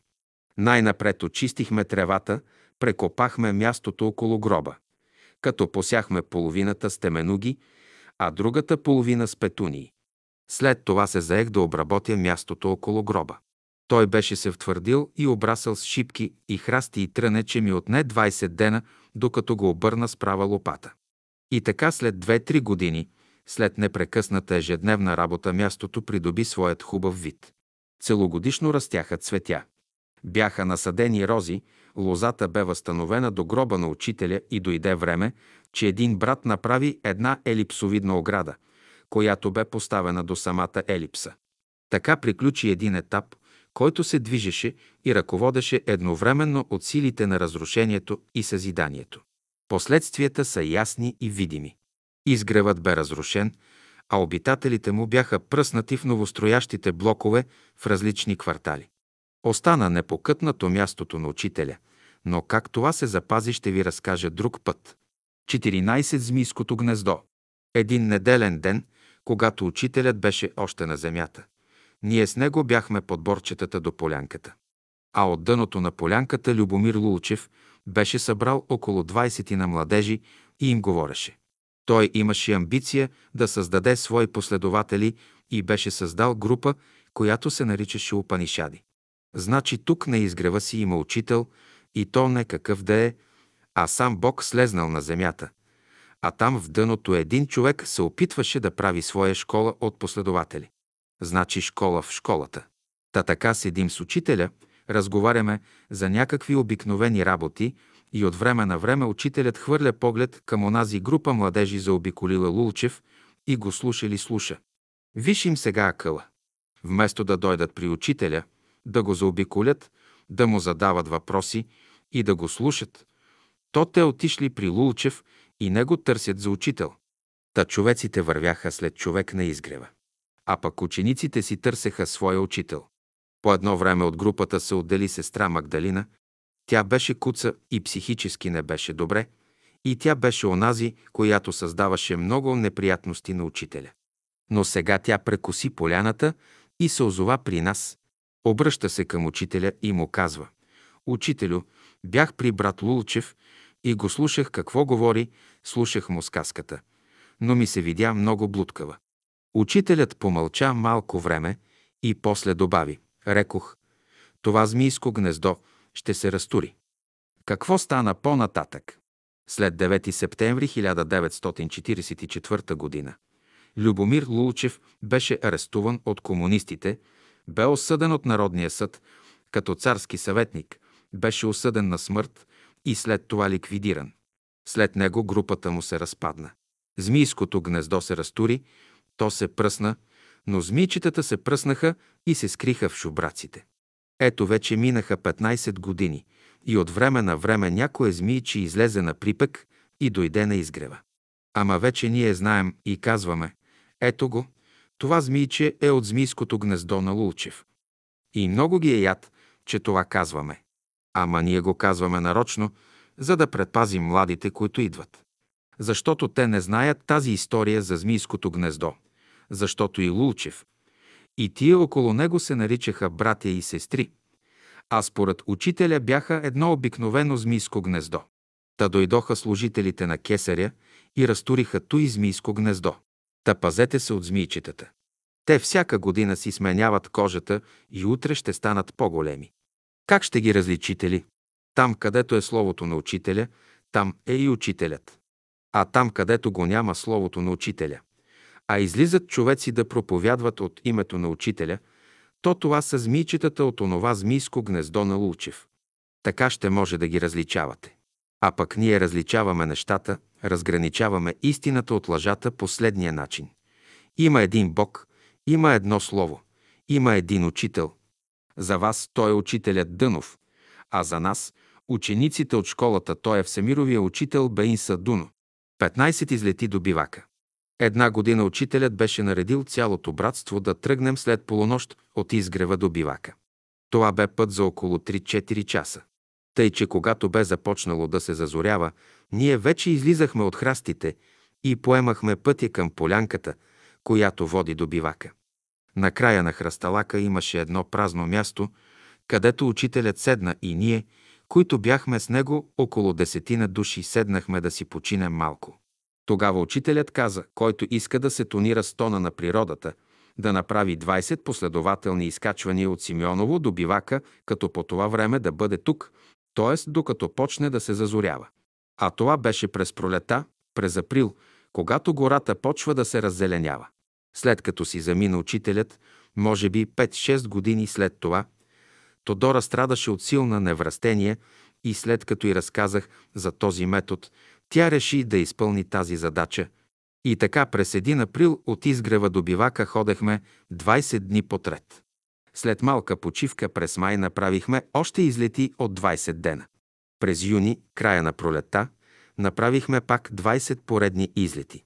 Неврастенията на Тодора изчезна и тя оздравя. Друг път пак бяхме на Витоше с учителя и там насядали край огъня, където се грееха чайниците, аз забелязах, че съм си изтървал ключовете от съндъчето си, където си заключвах личните неща и започнах да го търся усилено из тревата. Търсих го доста тревожно, защото ми трябваше да отворя съндъка, като се върна на изгрева. Вътре ми бяха парите. А съндъка беше солиден и ключалката, също и с друго ключе, едва ли щеше да се отвори. След търсене от няколко часа най-после го намерих. Учителят, като ме наблюдавал и след като го намерих, каза, друг го загуби и друг го намери. А аз бях същият, който го загуби и същият, който го намери. Но това е човешки поглед и човешко разбиране. Но погледнато от духовно гледище някое невидимо същество е станало причина да го загубя и накрая идва друго невидимо същество, което става причина, за да го намеря. Учителят веднъж бе казал, има невидими зли духове, които застават зад ушите на човека и постоянно му внушават и нашепват, че няма Господ. Ако човек се поддаде на тяхното влияние, той става откъснат лист от дървото и пада на земята и става тяхна играчка в техните ръце.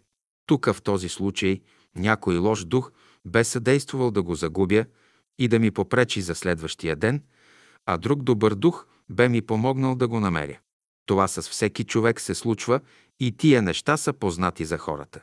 Но непознато за хората остава коя е причината да губят нещата. А ние, учениците от школата, получихме това знание от учителя. От словото на учителя излизаше ежечасно и ежедневно знание. Той беше като един извор, който непрекъснато течеше и даваше словото си за онези жадни души, които го търсят. Само зажаднялата човешка душа може да пристъпи към божественият извор от Словото на Учителя. За другите не се отнася. 16. Слънчевият лъч. Василка Иванова беше член на онова колективно семейство, което живееше на улица Опалченска, 66. Тя се грижеше за бита на учителя, помагаше, съдействаше на домакинката на дома, за да посрещат многобройните гости.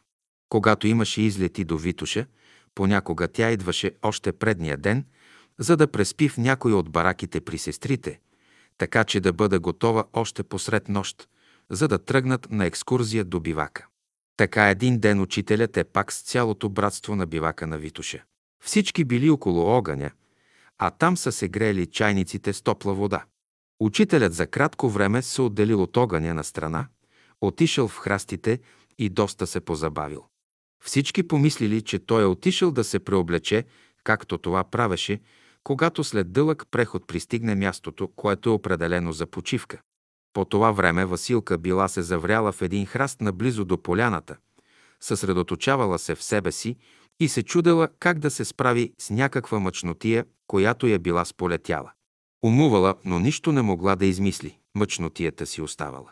По едно време инстинктивно се обърнала към грещото слънце и какво да види. Ахнала от почуда. Вижда как по един слънчев лъч учителят слиза горе от небето, стъпва леко на земята и с тихи стъпки се отправил към огъня, където приятели седели и се греели и пиели топла вода. Тя като видяла това, освен че се втрещила от изумление, но забелязала, че всичките й мъчноти се изпарили.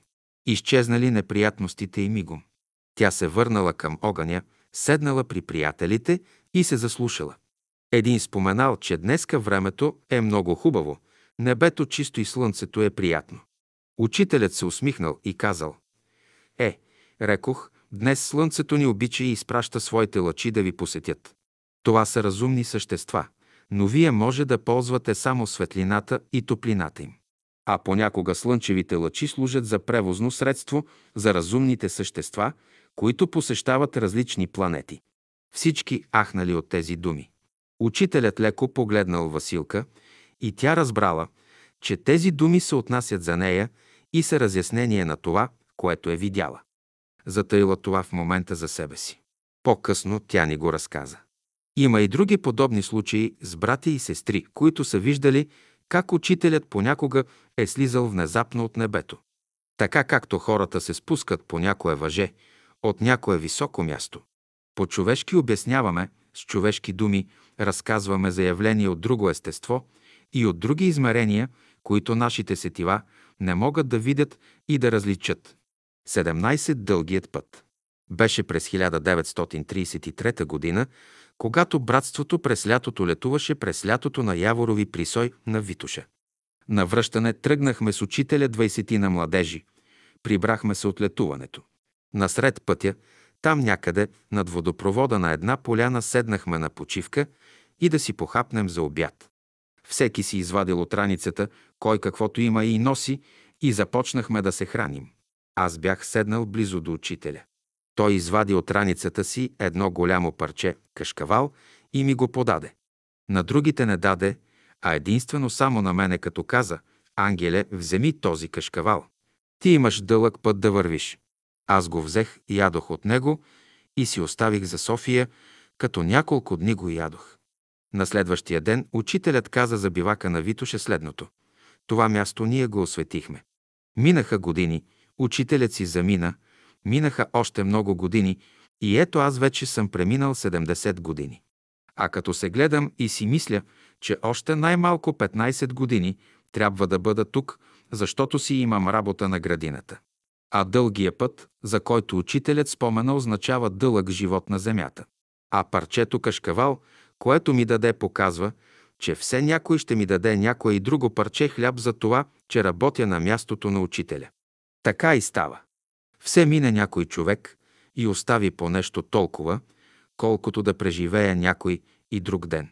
Като ми се привърши храната, ето че небето изпрати друг и той ми остави още за няколко дни за храна. Та голямото парче кашкавал на учителя, което ми даде през 1933 година, не свършва. А сега сме 1972 година. Е, и братската работа не свършва, за това ми е даден кредит, защото имам да вървя още дълъг път. Да много извървя, както трябва. Бележка на редактора. Ангел Вълков живя до 86 години, като до последните си дни работеше и се грижеше за мястото на учителя, там където е положено тялото му. 18. Царят и царицата. Беше в първите години при нашите летувания на седемте Рилски езера.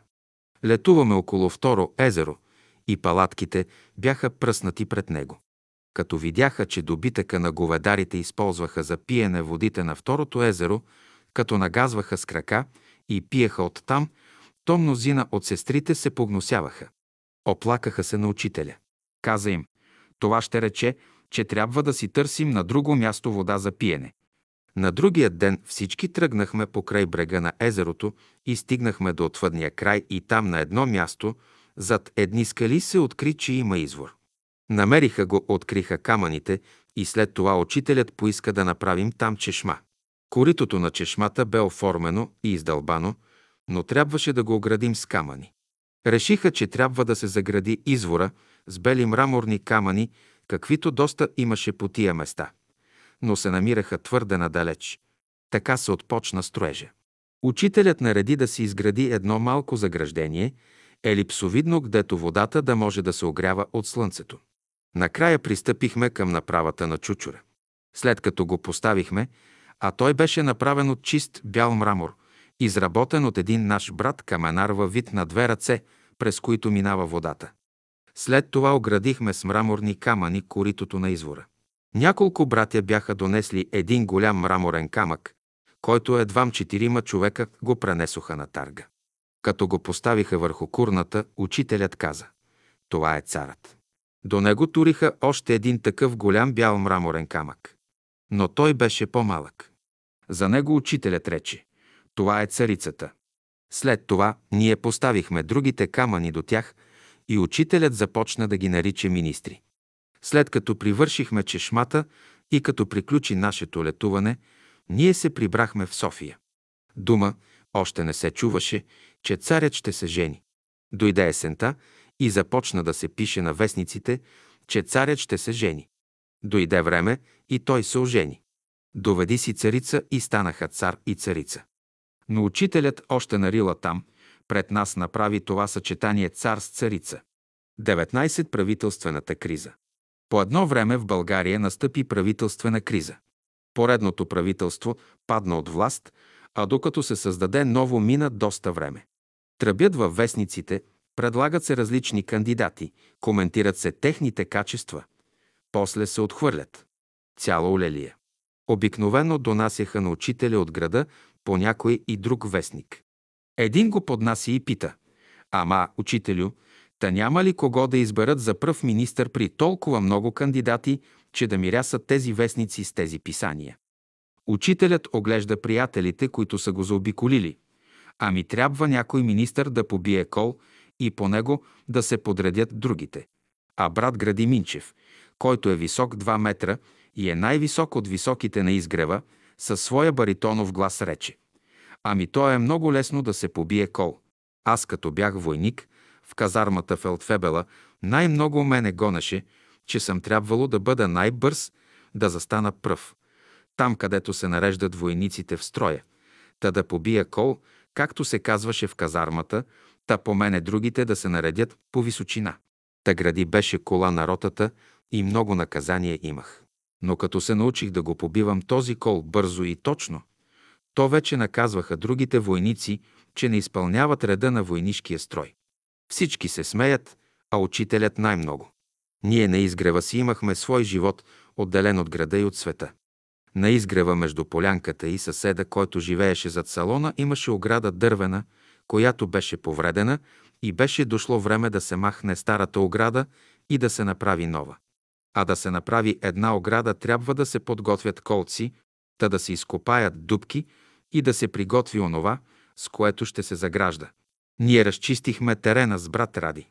Всичко беше готово и дойде ред да поставяме колците. Ето ти изведнъж учителят е до нас. Бяхме опънали конец, та всичко да е както трябва. Когато да забиваме първия кол, учителят ни наблюдаваше внимателно. Щом го забихме, щом го поставихме в дупката, щом го укрепихме с камъни и пръст и накрая трамбовахме, тогава учителят каза, това е първият министър. Забихме втория кол по същия начин. Учителят го огледа и рече, това е втория министър. Дойде ред да забием третия кол. Това е третия министър. Учителят стоя до нас, докато укрепим, т.е. да забием всички колове на оградата и с коловете обозначаваше всички министри подред. През цялото време той стоя до нас. Щом свършихме оградата, учителят я погледна и видя, че е права под конец и рече «Днес свършихме добра работа». Оградата е вече сложена между света и нас, за да не влизат в изгрева кучета, животни и добитък. На другия ден един търчи от града, размахва вестник и вика «Учителю, вече е съставен новия кабинет. Имаме нов министър-председател». Учителят протяга ръка, поглежда към вестника и го подава на брат Ради. Брат Ради, виж какъв хубавец има на снимката за пръв министър на България. Брат Ради е неписмен, но се вглежда в снимката и изрича. Ами, учителю, как няма да бъде той хубавец на снимката, когато за него забихме най-високия, най-правия и най-хубавия кол за оградата. Учителят се залива от смях, а приятелите се споглеждат. Тогава учителят подканя дядо Ради да разкаже за случилото се. Всички занемяват. Оглеждат отново снимките във вестника, където ги има портретите на министрите и после брат Ради в купон ги води да им покаже оградата. Отиват и гледат, а брат Ради разяснява. Ето, това е първия кол за първия министър. Ето, това е втория кол за втория министър. Всички оглеждат коловете и от време на време поглеждат във вестника. Дали всичко е точно и дали всичко съвпада. Ето как се разреши правителствената криза в България. А знаете ли колко правителствени кризи имаше тогава? Бяха много и всяка правителствена криза бе разрешавана от учителя по различен начин, но винаги един от нашите приятели присъстваше и беше очевидец как тя се разрешаваше. 20 благодарността на камъка. Бяхме на Рила, както всеки път летувахме на седем Терилски езера. Гледам, че учителят е близо до кухнята. Саме искаше да укрепва там един малък бряг. Аз отидох при него и почнах да му помагам. След малко дойдоха и други да се включат в общата работа. Вадихме камъни и ги турехме там, където учителят искаше и зидахме някакъв малък зид. Точно за тъгъла на зида трябваше да се донесе голям камък. Аз намерих такъв, но той беше доста голям и беше на известно разстояние. Аз се запретнах, извадих го, понеже беше полузатрупан, стиснах с зъби, вдигнах го и на почивки го занесох.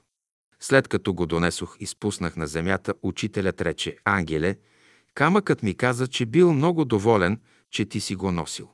Аз се изненадах и го огледах, но вече с други очи. Сложихме го внимателно, като преди това го бях измил от полепналата пръст. Стана чуден ъгъл. После, като минавах по край зида, винаги потупвах камъка и му казвах «Здравей, братко, ти сега вършиш много добра работа». На следващия ден учителят започна да говори за символите в природата. Че природата не е мъртва, че е жива и че зад всяка форма има един дух затворен в нея. Тогава учителят ме погледна лекичко и каза «Затова аз ви напомням да бъдете внимателни тук с скалите, камъните и дърветата, защото в тях са затворени много същества и ако вие сте внимателни към тях, то и те ще бъдат любезни с вас а не да се връщате от екскурзии с наранени крака и ръце, че и осъкатени дори. Колкото пъти минавах покрай моя камък, усмихвах се и се опитвах да разговарям с него. Почита ни беше взаимна. 21. Силният и слабият. По онова време аз се бях сдружил с Тодора, която имаше мъж на име Тодор с четири деца. На изгрева беше станала голяма олелия и разправия между двамата Тодоровци – Съпругът бе Тодор и съпругата бе Тодора. Аз също бях замесен, защото бях третия. Бяхме опреквани от всички на изгрева, дори искаха да ни изгонят от изгрева, но учителят разреши по друг начин въпроса. А как го разреши, това ще видите по-късно. А сега за друго е разказа ми. Имаше един виден брат, който заемаше голяма длъжност в София и идваше на изгрева и пристигна на Рила. Още с пристигането си, беше надвечер, викна ме при себе си, при езерото и започна да ме обвинява.